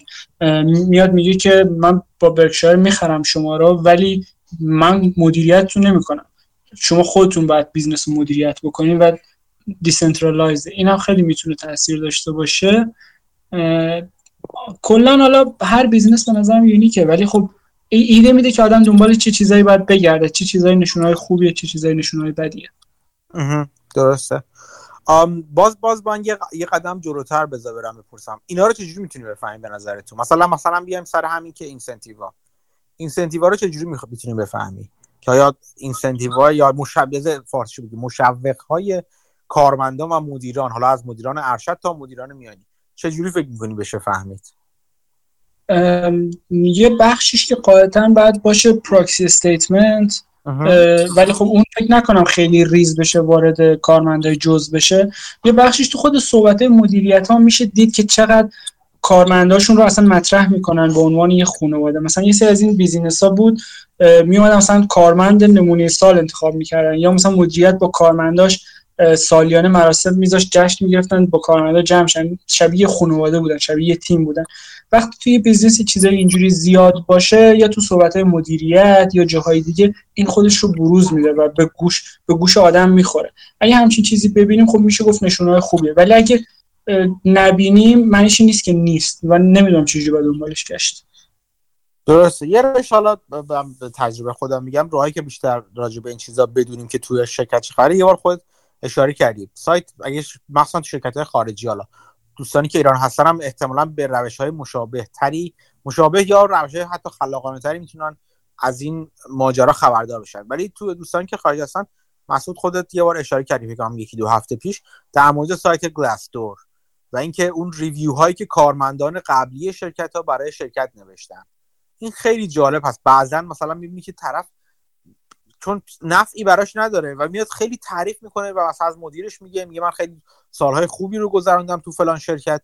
این یه منبع در واقع جمع آوری اطلاعات می‌تونه باشه. یه منبع دیگه خود لینکدین سایت لینکدین هستش. چیزهایی که خود account رسمی شرکت می‌ذاره. همین چیزایی که خود داری میگی. مثلا این آیا شرکت چون مثلا میگه از کارمنداش آیا به صورت آنلاین تقدیر می‌کنه؟ آیا مثلا راجع به موفقیت های کارمنداش یا موفقیت های چیزش موفقیت خودش چیزی که اعلام می‌کنه آیا چقدر کارمندان خودش رو دخیل اون می‌دونه؟ یا یه راه دیگه این که برین توی چیز توی لینکدین یا حالا هر سایت کاریابی دیگه اونایی که دوستان که تو خارج از کشور هستن مخصوصا مثلا چه می‌دونم Indeed یا سایت های دیگه ببینید position های کاری که برای مثلا می‌خوان استخدام کنن تو اون بخش مزایا چون همیشه بخش مزایا می‌ذارن. چه جور مزایایی رو داره؟ آیا مزایای خاصی داره؟ اون تو میگه. آیا مثلا چه می‌دونم راجب bonus حرف می‌زنه؟ آیا راجب مثلا خدمات درمانی خاصی حرف می‌زنه؟ اینا یه چیزی هست که می‌تونید دورا دور آشنا بشین. خوبی شرکت های کوچکتر بازم اینجا micro cap ها یکی این هستش که می‌تونی شما مشتری ها رو پیدا کنید چون مثلا این شرکتی مثل گوگل شرکت های بزرگی مثل گوگل اپل شرکت غول‌آسا مثلا اغلب ممکنه سخت باشه شما مثلا با حتی مشتریان اون شرکت ها رابطه برقرار کنید ولی شرکت های کوچیک مثلا شرکت هایی که مثلا خدمات چه می‌دونم مثلا فرض کن مثلا من شرکت بیمه دارم چیز می‌کنم. یا شرکت مثلا یه شرکتی می‌ذارم که مثلا داره ATM چیزا رو سرویس می‌کنه. یا شرکتی که مثلا چه می‌دونم این جعبه های کمک های اولیه ساخت ادارات رو پر می‌کنه و فلان می‌کنه. اینا همه business های واقعی هستن. حرف زدن با مشتریان خود همینا اصلا کار سختی نیستش. شما می‌تونید گوشی رو وردارید و واقعا تماس بگیرید. بگید که شما از محصولات فلان شرکت استفاده کنید چجوری چجوری بوده؟ آیا راضی هستین؟ راضی نیستین؟ می‌خوام بگم توی شرکت های کوچیکتر برقراری ارتباط چه با خود شرکت چه با مثلا بخش فروش شرکت مدیریت شرکت چه با بخش چیز چه با مشتریان شرکت کارمندای شرکت. اصلا کار سختی نیست. اینکه شما تو لینکدین ارتباط برقرار کنید با افراد اینا واقعا کار سختی نیستش. اینجور عمیق شدن تو کسب و کار شرکت ها شاید در نظر اول به نظر خیلیتون برسه که خب چرا باید این کار رو کنیم؟ چرا مثلا من باید این, این مثلا حد از حد عمیق به قول چیز تو چیزی که معروف است تو finance بهش میگن deep deep dive انجام بدن. عمیق برم بررسی کنم. ولی اون چیزی که تو مثلا طرز سرمایه گذاری بافت یا لی لو یا مانگر بیشتر از اینا مانگر و لی لو مخصوصا. نگاه کنید که سرمایه گذاری متمرکز هستن. چیزی که بافت میگه که من اگه قرار بود مثلا چه می‌دونم الان 100 میلیون دلار رو مثلا مدیریت می‌کردم مثلا چه 5 تا position رو میذاشتم 70 درصد 70 80 درصد سرمایه شرکت تو 5 تا پوزیشن میمون position اول شرکت من ممکن بود تا 40 درصد بره بالا وزنش می‌رسد به position دیگه. این سطح از تمرکز لازمه شناخت عمیقی هستش که از اون business های مختلف خواهیم داشت. و اینکه در واقع اون شناخت عمیق و اون deep dive بود تفکر عمیق راجع به کسب و کارها از اینجا میاد که برین دقیقتر و عمیقتر اون کسب و کارها رو بشناسین. نوع مدیریت نوع کارمندا نمی‌دونم نوع دیدگاه مشتریان نسبت به کارمندا دیدگاه فروشنده ها نسبت فروشنده های شرکتی که میفروشن محصول به این کسب و کاری که داریم ما بررسی می‌کنیم. این نوع نگاهی که باعث میشه مثلا توی چیز تو ماجرای سرمایه گذاری بافت تو امریکن اکسپرس که حتی رفته بود تعداد مشتریایی که میرن از کارت امریکن اکسپرس استفاده می‌کنن کارت اعتبارش استفاده می‌کنن رو میشمرد تو فروشگاه ها با فروشگاه حرف می‌زد و می‌پرسید که آیا شما قبول می‌کنید هنوز امریکن اکسپرس رو غیره غیره؟ چیزی که باعث شد بافت چهل درصد سرمایه اون زمان خودش اون زمان partnership خودش رو بذاره روی این شرط بندی این تمرکز اگر به دنبال این تمرکز هستید تو کسب تو سرمایه گذاری خودتون نیازمند این خواهید بود که همینقدر عمیق و دقیق اون کسب و کار رو بشناسید. اگر می‌خواید برید به سمت به سمت diversification و تنوع متنوع کردن پورتفولیو خب لازم نیست انقدر عمیق بشید راجع به کسب و کار و زیر و بم کسب و کار رو خوب بشناسید. این رو خواستم این نکته بود که خواستم اینجا بگم که به نظر من مهم می‌رسید. دیگه چیزی که من به ذهنم می‌رسید و می‌خواستم چیز خاص دیگه ای نبود. دوستان دیگه اگه بازم میگم دوست دارید صحبت کنید یا چیزی بپرسید یا از تجربیات خودتون بگید دست بلند کنید و در واقع شرکت کنید در گفتگو. تا بچه صحبت میام نظر می‌خوام بدم. من یه چیز دیگر اضافه بکنم. یه مثال جالبی دیگه که ببینیم منیجمنت چجوری فکر می‌کنه. موقعی که سختی به وجود میاد. مثلا یه کمپانی فولاد هست که تو هم کتاب بررسی می‌کنه نوکور این مثلا موقعی که کمپانی به مشکل خورد و باید هزینه ها رو کم می‌کرد. مدیریت به جای که بیاد کارمندا رو اخراج بکنه گفت که اول مثلا 30 40 درصد از دستمزد خودمون رو کم می‌کنیم. بعد 10 درصد از دستمزد بقیه کارمندا رو هم کم می‌کنیم و به کارمندام انتقال داد این توضیحاتو که اگه این کار رو نکنیم باید یه تعدادی رو اخراج کنیم و ما یه خانواده و می‌خوایم همون باشیم. و کارمندا خوب با خوشحالی این در درصد قبول کردن و اونقدر پرفورمنسشون بهتر شد که اتفاقا کمپانی سودم کرد و اون پولی که از دست داده بودن رو به شکل‌های دیگه و خیلی بهتر از اون کمپانی بهشون برگردوند. درسته. چیزی بود که هم تو همین بحران سال 2020 مال ماجرای همه گیر شدن و همه گیر شدن ویروس کرونا هم دیدیم. خیلی از شرکت ها از جمله کار جایی که خود من کار می‌کنم مثلا. اینجوری بود که از کارمندان میانی به بالا یه قسمتی از دستمزدشون کات شد و کم شد ازشون به صورت موقت البته. و هرچی این رتبه چیز بالاتر می‌رفت اون درصدی که ازش کم می‌شد بالاتر و بالاتر می‌رفت. و این خب این نشونه خوبیه. این این دلگرمی رو به کارمندان رد پایین که اتفاقا خیلی وقتا اونا هستن که کیفیت کار رو ممکنه تعیین کنن چون اونا با مشتری ها سر سر کار دارن اونا با تولید سر کار دارن و غیره و غیره. این دلگرمی رو به اون کارمندان میده که مدیران ما دارن خودشون از دستمزد خودشون کم می‌کنن برای اینکه تا جلوگیری کنن از اینکه ما نیروهای خودمون رو مثلا تعدیل کنیم یا لیاف کنیم مثلا این این دیدگاه دیدگاه خیلی خوبی و این چیزی که تو بعضی از شرکت ها من دیدم توی زمان سال 2020 این کار رو انجام دادن برای اینکه اون کلیت شرکت خودشون رو حفظ کنن و البته از نظر دیگه دیده عاقلانه هم بود چون اغلب شرکت ها به این در واقع تحلیل رسیده بودن که این دور تعطیلی های دوران کرونا و این سختی با اینکه بسیار عمیق و دردناکه ولی زودگذر هست و وقتی بازار کار برگرده ما دیگه اون وقت لازم نیست بریم دنبال نیروی کار بگردیم برای چیز. نیروی کارمون رو حفظ کردیم و این آمادگی رو داریم که بلا فاصله وارد در واقع سرعت بالای اقتصاد بشیم. این می‌خوام بگم که این همون رابطه برد بردی هستش که کسب و کار و مدیریت ارشد می‌تونه با کارمندان خودش داشته باشه. در اینکه چیز هزینه ها رو می‌خواد بیاره پایین دیگه. یعنی از اون پایین بردن هزینه ها هم استفاده می‌کنه.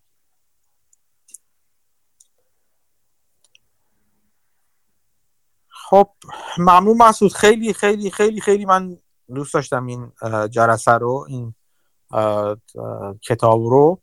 و جزو کتابی که باید من دوباره بخونم احتمالا. مخصوصا حالا یه چیزه شاید یه مرور دوباره بکنم چون خیلی چیزا این کتاب من خیلی وقت پیش خوندم. ایده های خیلی خوبی داره برای نگاه کردن و بازم ممنون که وقت گذاشتی و خلاصه خیلی خوب و ایده بخشی دادی برای اینکه حالا کنجکاو کنی دوستان رو برن کتاب رو بخونن. متن کتاب قابل دانلود هست. دوستانی که تو ایران هستن و دسترسی ندارن می‌تونن متن کتاب رو دانلود کنن از سایت های مختلف. و کتاب رو بخونن.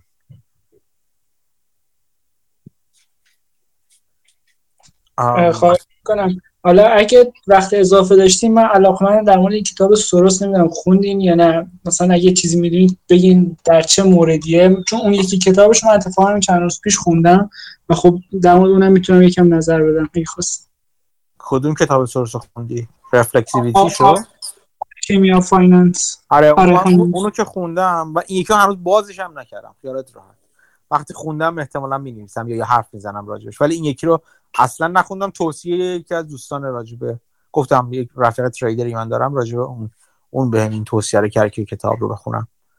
ولی خب بذار بذار ببینیم مثلا کیوان می‌خواست حرفی بزنه بعد برگردیم سراغ سروس. یه خورده بیشتر حرف می‌زنیم. کیوان بگو چی میگی؟ خواستم در یه چند تا مثال همین نایی که گفتن خواستم تو ایران یه چند تاشو من دیدم خواستم اونا رو بگم آره بگو مثلا من دنبال می‌کردم یه شرکت مدیران یه شرکت لوازم خانگی یادم بزرگ نیست که مثلا چون که الان خب لوازم خانگی بیشتر تو ایران از واردات میشه و این داستانا. این شرکتش وقتی خب پیش بینی می‌کردن که دلار دلار تو ایران گرون بشه که اینا خب واردات دارن برای مواد اولیه و این داستان. مدیر و خب این شرکت بیشتر در خصوصی بوده قرار. یعنی چیزی بیشتر سهامدارش حقیقی هست. و مدیراش اومدن حدود 600 میلیارد وام دادن به شرکت. وام بدون بهره دادن. شرکت دلار خرید و رفت مواد مواد رو تهیه کرد و اینا. و تو اون شرایطی که یعنی بعدش یه رشد سریع دلار داشتیم که این از این ور این چی میگن صاحبای شرکت خیلی فکر شرکتشون بودن. بعد شرکت چند تا یه شرکت دیگه بود که فکر با بوتان. من پادکست ده صبح رو گوش می‌دادم. این بوتان اصلا استخدام که میگن دانشجوهای صنعتی شریف رو خیلی راحت بدون همین چیز خیلی سریع استخدام می‌کنن که خیلی هاشون شدن مدیر جای دیگه. و دقیقا این مغزا رو از همین اول توی شرکت جا, جا خیلی این چیز اونم تو پادکست های در صبح. دقیقا فکر یه چیز لیزینگ سایپا هم بود که اونم دقیقا همینطوری هم کار که توی پادکست در صبح مثال متنوع از این دست افراد هستش.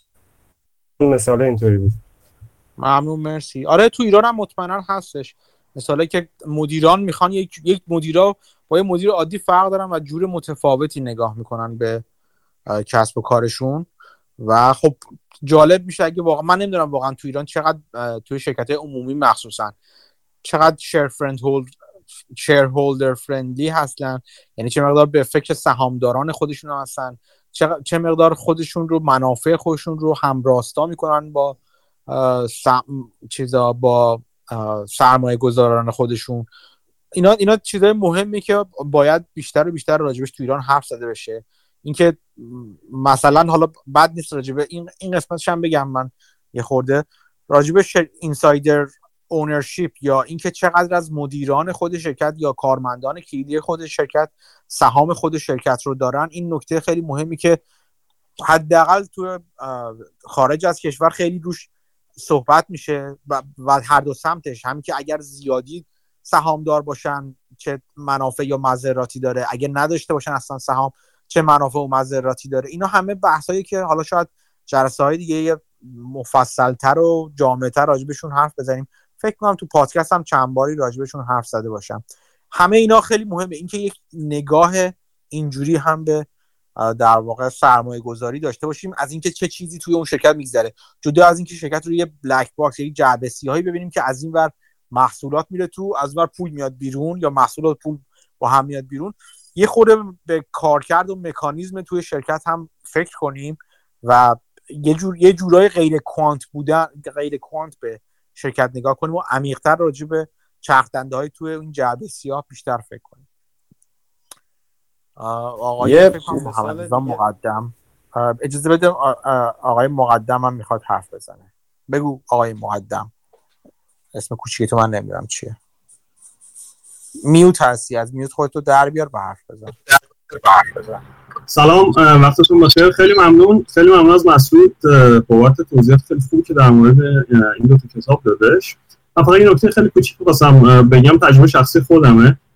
اینکه annual meeting های این کمپانی ها رو وقتی حالا چه webcast ش رو گوش بکنید چه حالا شرکت بکنید خیلی چیزای خوبی می‌تونید توش متوجه بشین. وقتی که حالا CEO صحبت می‌کنه و یا مخصوصا بعدش که زمانی می‌رسه که در واقع question answer بین stockholder و CEO اونجا خیلی خوب می‌تونیم به مثلا یه تمایی توی در واقع شخصیت سی او در واقع پی ببریم. خیلی جالبه. اگرچه که خب این قضیه هم هست که خب سی او معمولا آدمایی که خیلی خوب صحبت می‌کنن خیلی راحت می‌تونن منیپولیت بکنن آدمای دیگه رو. ولی همین خود اینم نکته خیلی جالبیه. مثلا یه مقایسه خیلی جالبی که می‌تونم انجام بدم توی چند هفته گذشته که ما یعنی در واقع شما زحمت کشیده بودیم و اون در واقع صحبتی در مورد صنایع نیمه هادی بودش و خیلی به نظرم جالب و به نظرم هیجان انگیز بود در واسه خود من چون من field کاری من یکم به این موضوعات نزدیکه. من دو تا کمپانی رو به صورت خاص رفتم follow کردم یعنی رفتم annual meeting قبلیش رو دیدم مثلا کمپانی ای ام دی و کمپانی اینتل رو. و خیلی جالبه که شما می‌تونید نکات خیلی جالبی رو تو اینا ببینید. مثلا سی AMD که خانم لیسا سوه وقتی میاد در مورد در واقع آینده و برنامه های آتیشون صحبت می‌کنه خیلی همه چی تمیز خیلی همه چی مرتب. قشنگ شما می‌تونید ببینید که برنامه دارن واقعا این اشخاص واسه اون کمپانی.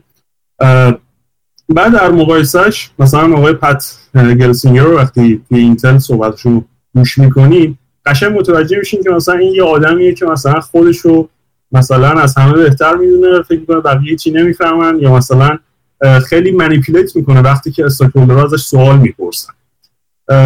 این نکات هم خواستم بگم که این annual meeting خیلی جالبه. اگه پای صحبت CEO بشینین شاید خود طولانی باشه ولی اگه علاقه مند باشین خیلی نکات جالبی می‌تونید توش متوجه بشین. و اینکه بعد مثلا برین annual meeting های قبلی رو هم گوش بدید و بعد ببینید پرفورمنس کمپانی با توجه به چیزایی که سی او گفته چجوری رفته جلو. مثلا به فرض همین خانم لیساسو که سال 2015 فکر می‌کنم سی او AMD شده شما نمی‌تونید مثلا از 2015 یه دفعه یه بوست خیلی عجیبی پیدا کرده سهام AMD و خب این وقتی میریم می‌خونیم می‌بینین اصلا این خانم لیساسو اومده یه تغییرات خیلی بنیادی توی AMD انجام داده اون سال و خب از همون سال هم تا همین الانش هم خودش سی او در واقع. و خب وقتی این رو follow می‌کنیم به چیزهای خیلی جالبی می‌رسیم. همین همین بازم ممنون از talk امروز. خیلی جالب بود. بله خیلی نکته خوبی بوده. هم annual meeting ها هم یعنی مجمع مج... توی... تو ایران فکر کنم میگن بهش مجمع سالیانه یا مجمع سهام داران هم اون مهمه هم اگر conference call هر سه ماه یه بار یا quarterly دارن اونا مهمه. تا حد زیادی لحن حرف زدن ها همطور که دوستمون گفتش لحن حرف زدن ها اینکه چجوری با سوالا برخورد می‌کنه. چقدر طرف به نظر شما یک دنده و لجبازه چقدر با دید باز نگاه می‌کنه؟ نه که لزوما حالا بد باشه من آدمای یک دنده و لجباز و سرتقی دیدم که واقعا تو کارشون عالیان ولی می‌خوام بگم که اینجوری می‌تونین یک احساس یک در واقع شمه ای از اون چیزی که اون شخصیت مدیر هستشون شناختی از شخصیت مدیر به دست بیارین. این دوران کرونا باعث شد که خیلی از شرکت ها در واقع تقریبا تمام شرکت ها مجمع سالانهشون رو ببرن به صورت وبکست انجام بدن و فایلاش موجود باشه. چیزی که احتمالا تو سالهای بعدم ادامه دار خواهد بود. از اون بهتر اگر حالا چه تو ایران هستین چه خارج از کشور هستین اگر شرکتی یکی از شرکتی که تو سرمایه گذاری کردید می‌تونید برید و واقعا شرکت کنید تو مجمع سهامداران. خیلی جالب. من اینو از آدمای بسیار هوشمندی شنیدم. که واقعا شرکت فیزیکی حضوری در اون مجامع می‌تونه خیلی چیزا براتون داشته باشه و خیلی چیزا بدونین یاد بگیرین. از اینکه اصلا چند نفر شرکت می‌کنن تو اون مجمع. مخصوصا تو شرکت های کوچیکتر. خیلی خیلی جالبه. من خود من توی شرکت توی مجمع یه شرکت در واقع مواد غذایی که شرکت کرده بودم خود مدیر عامل واسه بود با همه مثلا سلام علیک می‌کرد دست می‌داد کارت خودش رو می‌داد بهشون.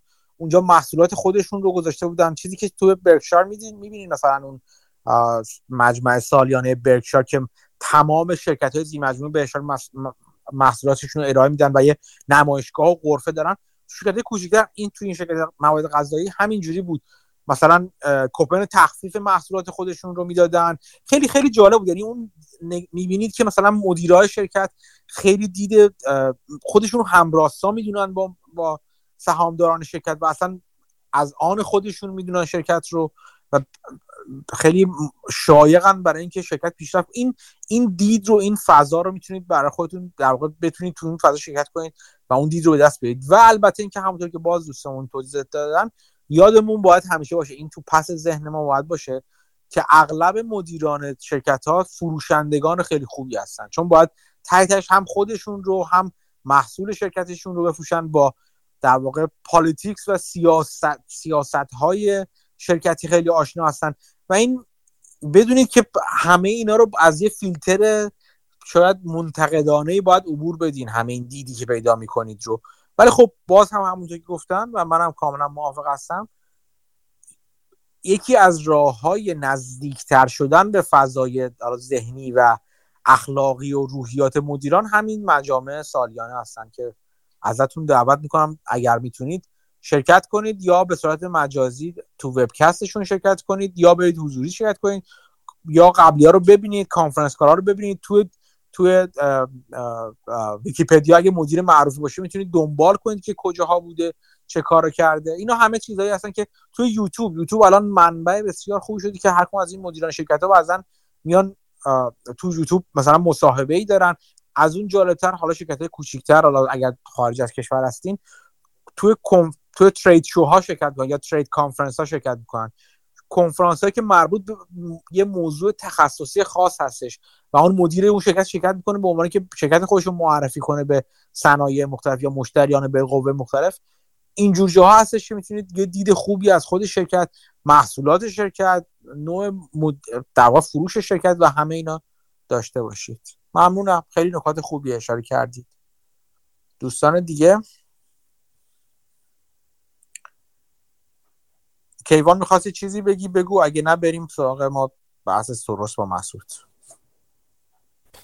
خواستم یه مثال دیگه بزنم. یه شرکت قطع سازی بود که مجمع سالانه شد. شرکت تو مثلا تبریز و این طرفا بود. این یه مثال بود که شنیده بودم. مجمع سالانه شو اووردن تو تهران گذاشتن و مدیرای شرکت و مقام مسئولای اصلی شرکت با دو تا پجو پارس اومدن توی مجمع تهران. بعد ازشون حالا این اونی که تبریز می‌کنه ازشون پرسیدم که چرا با هواپیما نیومدین و اینو به حساب چیز بزنید به حساب شرکت بزنید. کن اونجوری هزینه‌مون خیلی زیاد میشه. اینطوری خیلی به فکر شرکت می‌کرد. اتفاقا طبق بررسی حال بررسی که من کردم اون شرکت خیلی اتفاقا همیشه رشد خیلی خوبی هم داره. و یه چیز دیگه جدا مجامع یه نمایشگاه هم برگزار می‌تونه نمایشگاه مثلا قطعه سازا یا حتی همین لوازم خونگی که مدیران باشه یا چیزا دیگه. تو اون نمایشگاه هم اتفاقا مدیران میرن و اون چیزا اون نمایشگاه می‌تونه خیلی اطلاعات خوب بده که بریم. من یکیشون رفتم. درسته درسته. بسیار بسیار موافقم. به کنفرانس که گفتم ترید ترید کانفرنس ها ترید شوها هم اضافه کنید. همین نمایشگاه های بین‌المللی نمایشگاه مثلا قطع سازا اینا جای خوبی که شما می‌تونید واقعا برید با مدیرای شرکت حرف بزنید. می‌تونید بگید من سهامدار شرکتم مثلا با فلان چیز می‌خوام هستم. برنامه‌تون چیه؟ می‌تونید حرف بزنید و اغلب اوقات جوابهای خوبی هم می‌گیرید. در مورد هزینه ها مثال خیلی جالب زد. حالا اینکه خیلی وقتا اینا تبدیل به افسانه میشه. یعنی طرف یه چیزی شنیده یه چیزی گفته اینا اگر واقعا این اتفاق افتاده نشونه خوبیه. به عنوان نمونه بگم یه شرکتی هستش که تو آمریکا شمالی حداقل خیلی معروف هست و می‌شناسن احتمالا دوستان. شرکت Fastenal هست. شرکتی که پیچ مهره و از این چیز قطعات ریز صنعتی تولید می‌کنه. مثلا این معروف هستش که مثلا مدیراشو با هم مثلا با هیچ وقت خود مدیراش با پرواز چه business class نمی‌رفتن. همشون economy مجبور می‌کردن سفر کنن.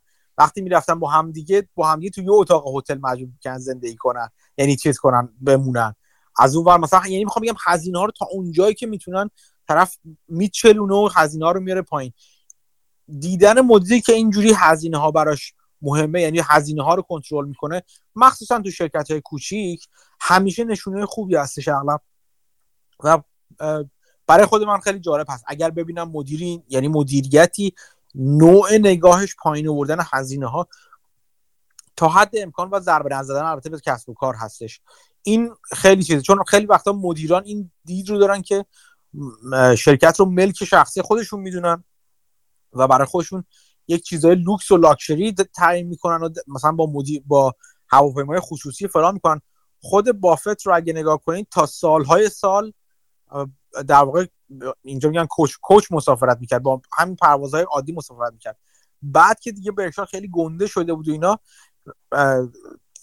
یه هواپیمای دست دوم مثلا نه چندان خوب خریده بودش. همون هم بعدا تو تو وقتهای دیگه اجارهش می‌داد به جاهای دیگه. می‌خوام میگم که تا اونجایی که می‌تونن میچلونن مدیرای خوب هزینه ها رو.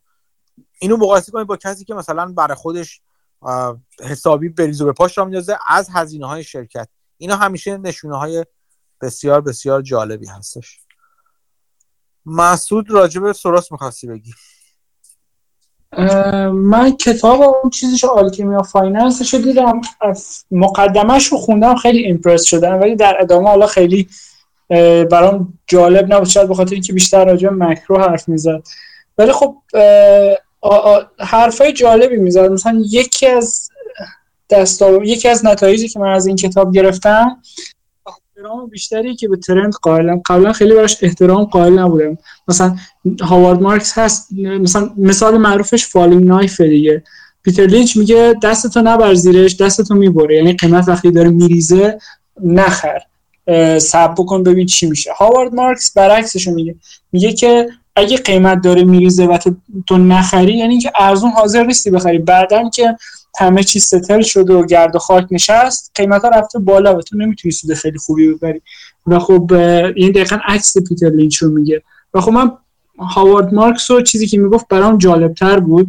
اما بعد از خوندن کتاب سوروس به نظر بعد به trend respect خیلی بیشتری قائل شد. خصوصا trend ایی که self reinforcing یعنی خودشون مثل یه آتیشی که خودش بیشتر به خودش غذا میده و رشد می‌کنه.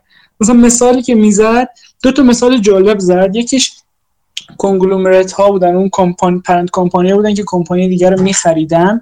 که یه مقاله کوچیکی هم ظاهرا نوشته بود که آورده مستقیم تو کتاب اون مقاله رو. داستانش از این قراره که میگه شما یه کمپانی فرض کن دارین که این سهامش یکم اوورپرایسته شما میان چیکار می‌کنین میان با سهمتون یه کمپانی دیگر رو می‌خرین که سهامش خیلی اوورپرایس نیست. مثلا شما فرض یه کمپانی دارین پیش سیه میرین یه کمپانی می‌خرین که پیش 15 بعد با سهامتون این پول رو میدین که کمپانی جدید رو بخرین. اتفاقی که میفته چیه؟ کمپانی جدید شما و اون رو هم بذارین می‌بینین earning per share تون رشد می‌کنه. چرا؟ چون شما از یه P/E بالاتری داشتین اون یه P/E پایینتری داشته و مجموع کمپانی می‌بینی earning per share ش رشد کردن. این باعث میشه مردم دوباره یه premium بدن و دوباره قیمت کمپانی بره بالا. یعنی شما یه کمپانی که 10 دلار per share زیر دست خودتون چون آوردینش زیر دست خودتون این کمپانی ارزش میشه 20 دلار per share 30 دلار per share یه جورایی. و این پروسه داره خودش رو feed می‌کنه و همینجوری شما کمپانی بیشتری رو قورت میدین و همینجوری مردم premium بیشتری به سهام شما میدن و شما از این سهام گرون استفاده می‌کنید کمپانی دیگه رو می‌خرین و اینجوری رشد می‌کنه. و این دهه 60 ظاهرا این باعث شده بود که این trend ایجاد بشه خب خیلی trend قوی بود. مثال دومی هم که می‌زد راجع به REIT ها بود اونایی که finance می‌کردن و خب اونا کار مشابهی انجام میدن خب اونا price جان. من برای به دوستان که آشنا نیستن. REIT ا منظور real estate investment trust ها هستن. شرکت هایی هستن که املاکی دارن املاک رو اجاره میدن به, به مشتریان حالا می‌تونن صنعتی تجاری یا چیز باشن یا چی میگم بهش مسکونی باشن. اون اجاره ها رو یعنی اون درآمدشون رو نباید طبق چیزایی که وجود داره طبق قوانینی که وجود داره به دلایل مالیاتی و غیره قسمت عمدهش رو از 80 80 85 90 درصدشون رو به عنوان dividend یا سود نقدی بدن به سهامداران خودشون. منظور از REIT همچین شرکت هایی هستن. ادامه بده.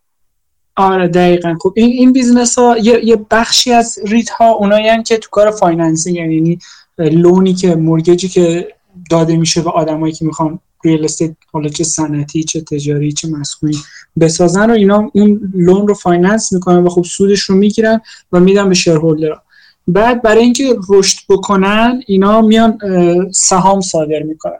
و حالا اگه این REIT ها price to book بیش از یک داشته باشن یعنی به هر یه دلار فرض کنید price to book یک و نیم دارن.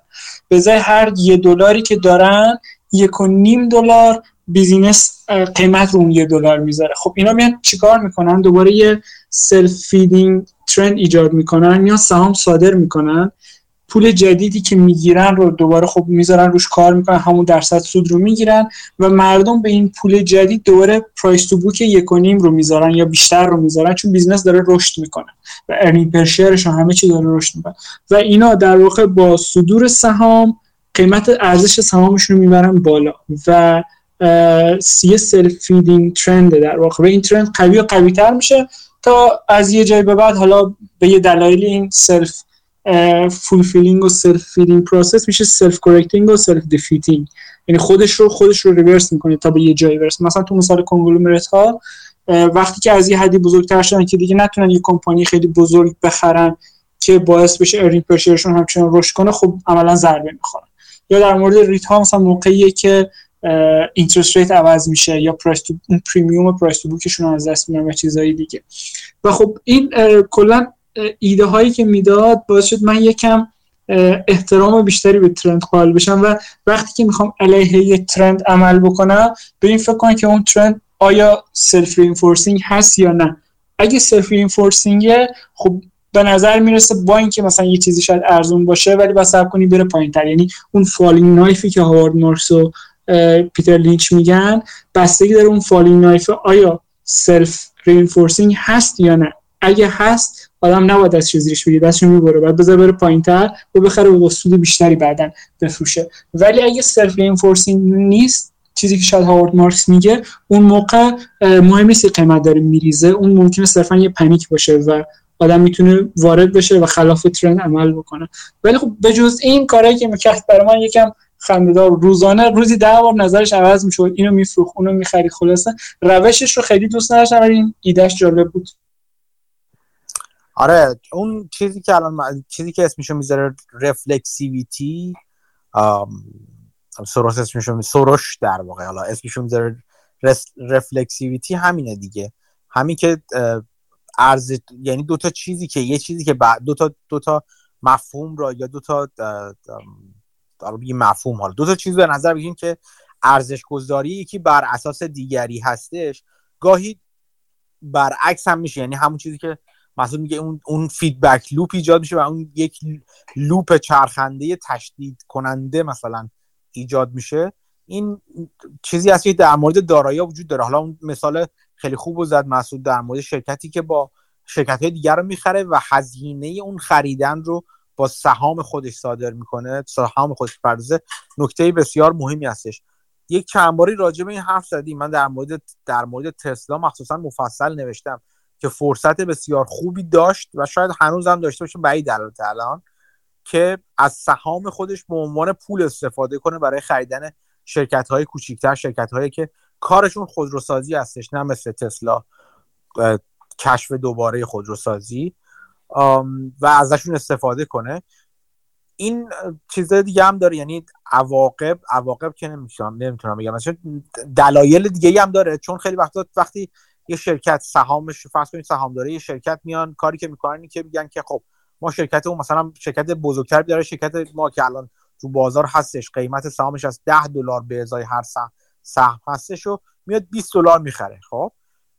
پول نقد به ما میده. وقتی این اتفاق میفته برای ما برای ما سهامدارانی که سهم شرکتمون به فروش رفته یک سود محقق شده ایجاد میشه و مالیات میاد روی سود, سود محقق شده در واقع بسته میشه و ما مقدار زیادی از این سود صد درصدی خودمون رو باید در واقع چیز بدیم مالیات بدیم. در یکی از یکی دیگه از دلایلی که شرکت ها میان سهام میدن به شرکت فروشنده این است که می‌خوام از می‌خوان از تکس بنفیت ها یا منافع مالیاتی استفاده کنن. چون در این صورت کسی که اون سهام رو می‌گیره در واقع یک سهام یه تیکه کاغذ رو داده یک تیکه کاغذ رو گرفته یه جورایی. سودی محقق نشده پولی همون لحظه تو جیبش نرفته. این باعث میشه که منافع مالیاتی هم داشته باشه. شما اگر نگاه کنید مثلا کسی مثل جان مالون که من چند باری راجبش حرف زدم اصولا علاقه به این جور خرید و فروش ها هستش.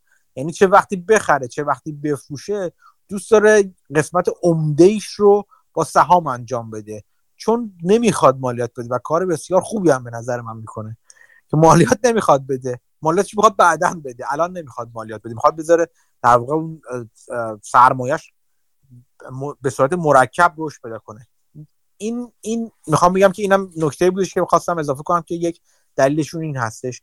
مثال خوب خیلی خوبی زد مسعود. که اون در واقع خرید و اون که از سهام خودش استفاده کنن می‌تونه باعث رشد بیشتر و بیشتر در واقع چیز بشه. ارزش اون دارایی بشه. اون رفلکسیویتی شما دو تا توپ رو در نظر بگیرین که با یه فنر به هم بسته شدن. و حالت عادی اینجوری که مثلا شما میگین توپ شماره یک حرکت خودش رو از توپ شماره دو می‌گیره. ولی وقتی این جنبش ایجاد میشه توپ شماره دو هم ممکنه حرکت خودش رو از توپ شماره یک بگیره. اون فنری که بینشون هستش می‌تونه این حرکت رو تشدید کنه یا متوقف کنه در موارد خاص.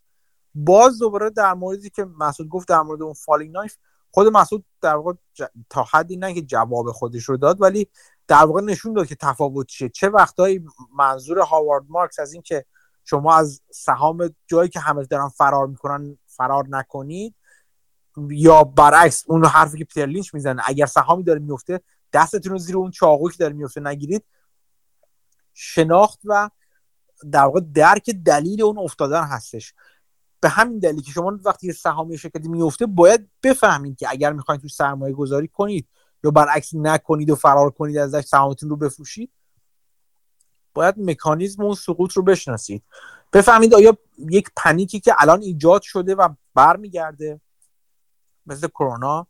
آیا شرکت مثلا فرض کنید ماجرای ویروس کرونا ایجاد شد. شرکت داره لطمه می‌بینه. بله داره میفته شما فقط کن سهامدار هستید یا سهامدار بالقوه که می‌خواید بخرید.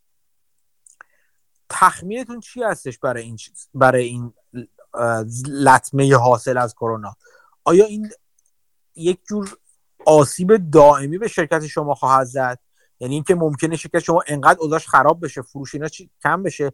و نتونه هیچی درآمد داشته باشه که تعهدات و بدهی های خودش رو بده و بره توی ورشکستگی اینجاست که اون دیسترس اینوستینگ که اول قبل از در صحبت اون داشتم به محصولی گفتم به درد می‌خوره اینجا به درد می‌خوره. که ببینید که آیا واقعا شرکت می‌تونه از پس تعهدات جاری خودش بر بیاد یا نه؟ در مثلا میان مدت کوتاه مدت یا مثلا زمانی که شما تخمین می‌زنید یا نه؟ ممکنه ورشکست بشه. اگر نمیشه و از پس تعهدات خودش برمیاد به نظر شما بنابراین تو اون سی که تو ذهن خودتون دارید این شرکت داره سود فرض کنید سود یک سال خودش رو از دست میده. این سود سود یک سال آینده خودشون اگر شما تخمینتون این است که این بود که شرکت های واکسن سازی وارد قضیه میشن و این ماجرا رو یک ساله یک سال نیمه جمع می‌کنن. یا نه این ماجرا حالا حالا ها هست. مثلا دو سال سه سال چهار سال پنج سال هست. این تخمین شماست که باعث میشه که شما برید اون سهام رو بخرید یا نه. وقتی در حال افتادن هستش. حالا لزوما نیستش که همه position تون رو در همون لحظه مثلا 10 درصد افتاد باز کنید که. شما می‌تونید که 10 همون که گفتم average down کنید آروم آروم باز کنید position تون رو. اگه 10 درصد افتاد مثلا چه می‌دونم 30 درصد سرمایه‌تون رو وارد کنید. اگه 10 درصد دیگه افتاد 30 درصد دیگه وارد کنید. اگه دوباره 10 درصد دیگه افتاد همه سرمایه که برای اون position حالا ممکن در نظر بگیرید وارد کنید. حالا ممکن ممکنه هم حالا بانک های مرکزی به داد شرکت ها برسن یا نرسن. حالا کاری به اون قسمتش ندارم که یه هفته یه همه چی برگشت سهام بالا مثلا یه هفته یه ماه. ولی منظورم این هست که مکانیزم سقوط مهم هست. مکانیزم سقوط ممکنه این شرکت رو تبدیل به چاقوی در حال افتادن بکنه یا تبدیل به یه پنیک کنه تبدیل به یک ترس لحظه ای کنه که همه دارن فرار می‌کنن. مثل همون اتفاقی در مورد باز دوباره مثال بافت و امریکن اکسپرس که من توی پادکست دادم که همه اون چیز رو اون درد رو اون فاجعه رو چندین برابر واقعیت خودش در نظر می‌گیرن و فرار می‌کنن. بنابراین مکانیزم سقوط سقوط اینکه چی میشه که در شرکت میفته و دید شما در بلند مدتتر یک سال دو سال آینده چی است آیا شرکت برمیگرده؟ آیا در این زمانی که اوضاعش خراب هستش آیا قابل برگشت هست یا نه؟ مثلا سهامش افتاده خیلی وقتا می‌بینید که سهامش میفته اعتباری که مؤسسات اعتباری به, شرکت ها میدن اون رتبه اعتباری triple A نه triple C triple B که میدن اون تغییر می‌کنه. خب این رو قیمت سهام شرکت ممکنه تغییر کنه. یه قسمتش روی قیمت سهام شرکته. خب چه تاثیری داره؟ اینکه شرکت اگر وامی داشته باشه تو این یک سال آینده باید refinance ش کنه. ما قبلا صحبت کردیم راجع به این که شرکت ها وقتی یه bond ی دارن توی بازار اغلب اوقات نه همیشه اون bond یا اوراق قرضه کامل پرداخت نمیشه بلکه فقط refinance میشه. یعنی که بهره ها رو دادیم دادیم. وقتی به زمان عودت دادن و پرداخت اصل پول می‌رسه مکانیزم های مختلف که تو اون ویدیوهای bond توضیح دادم می‌رسه اون وام رو با یک وام جدید جایگزین می‌کنن. اگر رتبه اعتباری شرکت پایین اومده باشه مثلا از triple A به triple B مثلا تبدیل شده باشه یا مثلا چه می‌دونم به C تبدیل شده باشه در این صورت بهره ای که روی وام جدید شرکت میبندن بانک ها بالاتر خواهد بود. این یعنی چی؟ یعنی شرکت که تا حالا مثلا داشته 5 درصد وام یعنی بهره می‌داده بابت اوراق قرضه خودش حالا فرض کنید که حالا این مثال اغراق شده است. باید 10 درصد 15 درصد مثلا میگم بده. این درصد 500 درصد یعنی چی؟ یعنی که بهره ماه سالیانه که باید پرداخت کنه به باند هولدرهای خودش دارندگان اوراق قرض خودش یا اون کسی که داره ازشون جدیدن پول می‌گیره بیشتره. و حالا شرکتی که درآمدش اومده پایینتر به صفر مثلا نزدیکتر شده. حالا باید قسمت بزرگ بیش بزرگ و بیشتر دیگه هم بذاره برای پرداخت بهره. اینو محاسباتی که باید شما بکنید. ببینید آیا شرکت از پس گذشتن از این برمیاد یا نه؟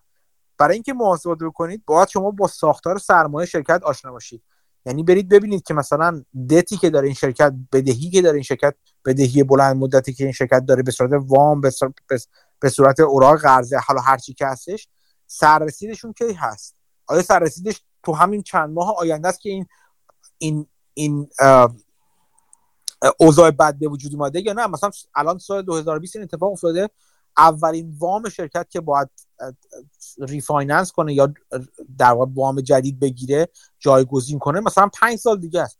اگر پنج سال دیگه است که خب چه بهتر؟ حالا م... تا اون موقع می‌تونین مثلا ممکنه به حساب کتاب شما بگید تا این بهره 5 درصدی می‌تونه بده تا اونجا برسه.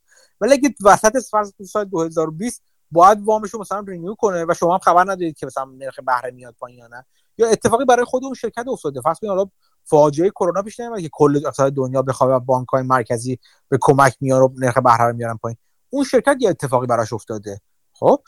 و باید سال دیگه هم وامش رو رینیو کنه وامش رو تجدید کنه. دیگه اون وقت ممکن نتونه چیز کنه نتونه در واقع با بهره فعلی 5 درصدی وامش رو تجدید کنه.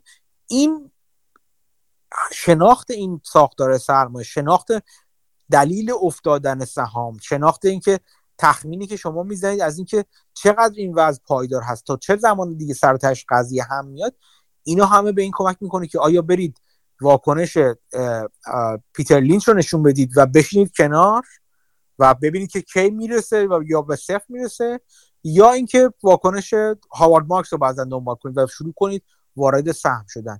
یه چیز دیگه هم ترنده چیزی که مسعود گفت وقتی می‌بینید قیمت یه سهمی یهو میفته پایین در اثر یه اتفاقی یه خبری یه اتفاقی تو خود شرکت محصول شرکت مثلا ممکنه یه شرکت خصوصی مثلا محصولاتش ممکنه ریکال بشه.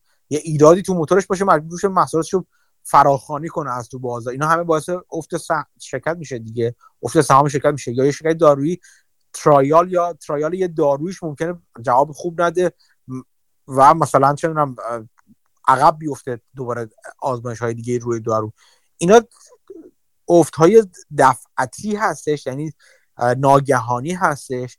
یه وقتی دیگه ببینید شرکت رو به افت هست یعنی آروم آروم مثلا آی بی ام رو نگاه می‌کنیم میگه او, او این شرکت اوضاعش خرابه. همینجوری داره فروشش میره پایین همینجوری داره سودش میره پایین. این ترند رو باید بهش اهمیت داد مخصوصا بنا به حرفت سروس چون باید ببینیم که آیا شما تهی برای این روند رو به پایین خواهید دید یا نه. یهو ناگهانی هم نیافتاده آی بی ام. در طول سالیان کسب و کارش با چالش های جدی روبروه که داره سهامش رو رو به پایین و پایین تر می‌بره. بازم همین رو گفتم که خواستم بگم که مکانیزم اون ترند اون حرکت آنی سهام مکانیزمش مهم هستش. و اینکه شما شرکتتون رو انقدر خوب بشناسید که بتونید ببینید که چه جور واکنشی نشون میده و می‌تونه اصلا نشون بده با توجه به ساختار سرمایش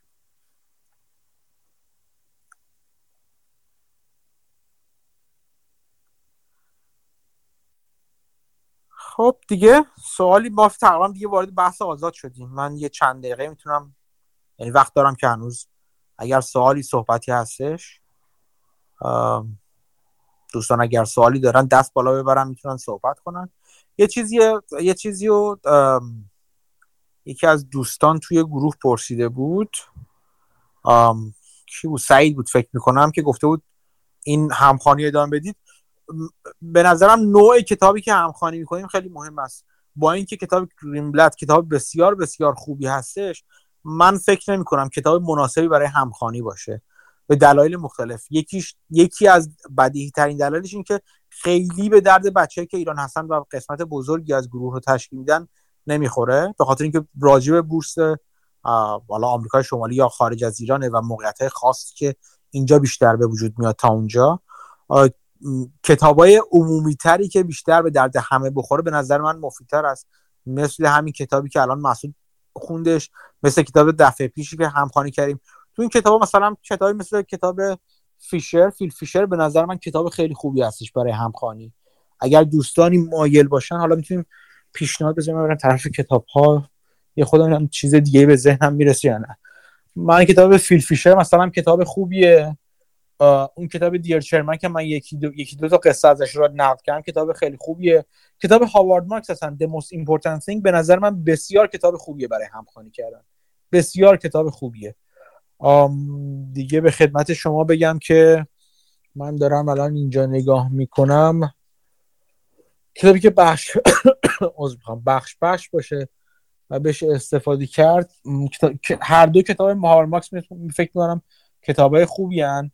نامهای بافت کتاب خوبی. کتاب فیل فیشر منظورم کتاب Common Stocks and Uncommon Profits هستش. این کتاب خیلی خیلی خوبیه برای همخوانی کردن.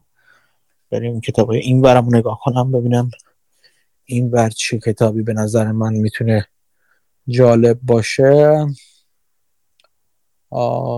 اینجا کتاب زیاد هست. حالا به نظرم این, این کتابی تا اینجا گفتم کتابی هست که به درد همه می‌تونه بخوره. یعنی جدا از اینکه دوستان ما ایران باشن کانادا باشن اروپا باشن ترکیه باشن هر جا باشن به کار میاد. ولی اون کتاب چیز گریملت در عینی که بسیار کتاب جذاب و خوبی هستش بیشتر به درد دوستان خارج از کشور. حالا نه لزوما آمریکای شمالی ولی خارج از کشور می‌خوره. کتاب زیاد هست. از اگر دوست دارید می‌تونیم راجع به اینکه چه کتابی رو بخونیم با هم دیگه. حرف بزنیم. خیلی وقت کتابی که یک روال دنبالدار رو طی نمی‌کنن و بخش بخش هستن بیشتر به درد این کار می‌خورن. آقای صادق می‌خواد حرفی بزنه. میوتی خودتو آن میوت کن و بگو.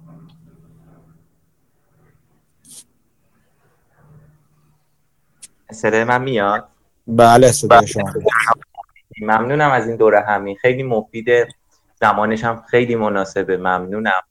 یه مبحثی هستش که می‌خواستم فقط پیشنهاد بدم. اگر دوستان تخصصی در موردش دارن یک بار بررسی بشه خیلی قشنگ میشه. اینکه سرورهای کلاد دارن خیلی تو جهان جا میفتن و اون سیستم سرورهای قدیمی داره از رده خارج میشه کلا. سیستم سرور و خدماتش و خیلی بازار بزرگی که داره. و اگر بتونیم یه پادکستی یا یه دوره همین مثل همین رو بذاریم برای این موضوع بررسی این که ورود این تکنولوژی جدید چه تاثیراتی تو این صنعت بزرگ می‌ذاره بکنم خیلی مناسب باشه خیلی ایده قشنگی بده به دوستان برای اینکه بتونن سرمایه گذاری کنن یا حتی یه دیدی به شرکت هایی که تو اون تکنولوژی قبلی داشتن فعالیت می‌کردن میده. همین. خیلی بی بودش وسط بحث ولی خیلی وقت تو ذهنمه و می‌دونستم اینجا جای خوبیه که مطرحش کنم. تا حالا دوستانی که تخصص دارن بیان یه بررسی اجمالی بشه در موردش مثلا یه پادکستی در بیاد مثل صنعت مس و غیر و فقط اینی در داشتم. ببخشیدم خیلی بی بود به بحثی که شما داشتیم می‌کنیم ولی سبکم آخر این جمع باشه و این پیشنهادو بدم.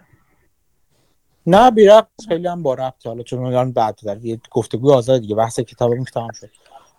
اگه دوست اگر کسانی هستن که می‌خواین راجع به این موضوع مرور حالا کامپیوتینگ یا حالا هر هر کدوم از شاخه‌های این زمینه حرف بزنن خیلی هم خوب هست. من چون خودم هیچ گونه سوادی ندارم نظری ندارم ولی مطمئنا دوست دارم از کسانی که وقت می‌ذارن و می‌شناسن این صنعت یا راجعش مطالعه می‌کنن یاد بگیرم. اگر کسی هستش من خودم بسیار استقبال می‌کنم چون من از دوستانی که تو صنعت حالا مثلا سرورها هستن و کارشون تو این زمینه هست توی آمریکای شمالی کانادا از همشون دارم تو این جمعشون صحبت می‌کنم باهاشون بیشترشون کامپیوتری هستن میگن آینده سرورها این هستش و خیلی خوب مایکروسافت و گوگل و یه چند تا سرویس های مثل این دارن میاد در مورد کلادین و احتمالا اون سیستم قبلی کاملا یا حداقل 80 90 درصد منقرض بکنن و سرویس جدید رو و این سرویس جدید هم خیلی کامل و خوب هستش و خیلی از مشتری های این رفیقای من دارن میرن سمت این. و خب با یه دونه بررسیش خوبه برای سرمایه گذاری که مثلا تا چند سال آینده خیلی خوب رشد بکنه و به تکنولوژی غالب بشه. بله گفتم من من تخصصی ندارم. اگر دوستان اگه کسی علاقه من هستش من دوست دارم یاد بگیرم ازش. نموناش هم حالا چیز داشتیم دیگه. حالا دیگه دو صنعت رو بررسی کردیم. دیدیم که منظورمون از مرور صنعت چیا هستش؟ چه چیزایی انتظار داریم که دوستان بیان توضیح بدن؟ اگر کسی همت کنه و این کار رو بهته بگیره خیلی هم خوب هست. می‌تونی خود شما باشی می‌تونی تحقیق کنی یا دوستان دیگه. من خودم اون دقتی که دوستان دارن توی ارائه رو واقعا ستایش می‌کنم. به جو ستایش شما دستین بالا بزنه یاد این کار انجام آره خیلی چیزا خیلی چیز جالبی نیستش. من خودم خیلی دوست دارم. یه ارائه مثل همین داشته باشم خوشحالم میشم داشته باشم. اگر اجازه بدید من یه سرچی بکنم ببینم می‌تونم چیزی به کیفیت این دوستان ارائه بدم. چون آره, آره یه چیزی بلند مدته حتما آره اگر من خیلی خوشحال میشم که یه موضوعی باشه بحث کنیم در مورد این. و یه بررسی بکنیم. چون من الان می‌دونم که این آینده قشنگی داره ولی خب با اون دقتی که دوستان میرن داخل موضوع هزینه و درآمد و چیزاشو بررسی می‌کنن. تا الان کاری این شکلی نکردم. اجازه بدید من خودم بررسی می‌کنم. اگه دوستان کسی این اطلاعات داره و می‌تونه بررسی کنه ممنون میشم که منم خودم ازش یاد بگیرم. آره اگه کسی هستش آقا صادق تو گروه هستش. می‌تونن تگش کنن و با هم دیگه صحبت کنن یا منابعی دارن با هم اشتراک بذارن ببینیم که چیزی از توش میاد بیرون یا یا حتی اگه یکی از دوستان باشه که من قبل ارائه بیام اطلاعات رو بهش بدم و کم و کاستیاشو به من بده رو بگه که وقتی دیگران رو اشتباه راهنمایی نکنم خوشحال میشم.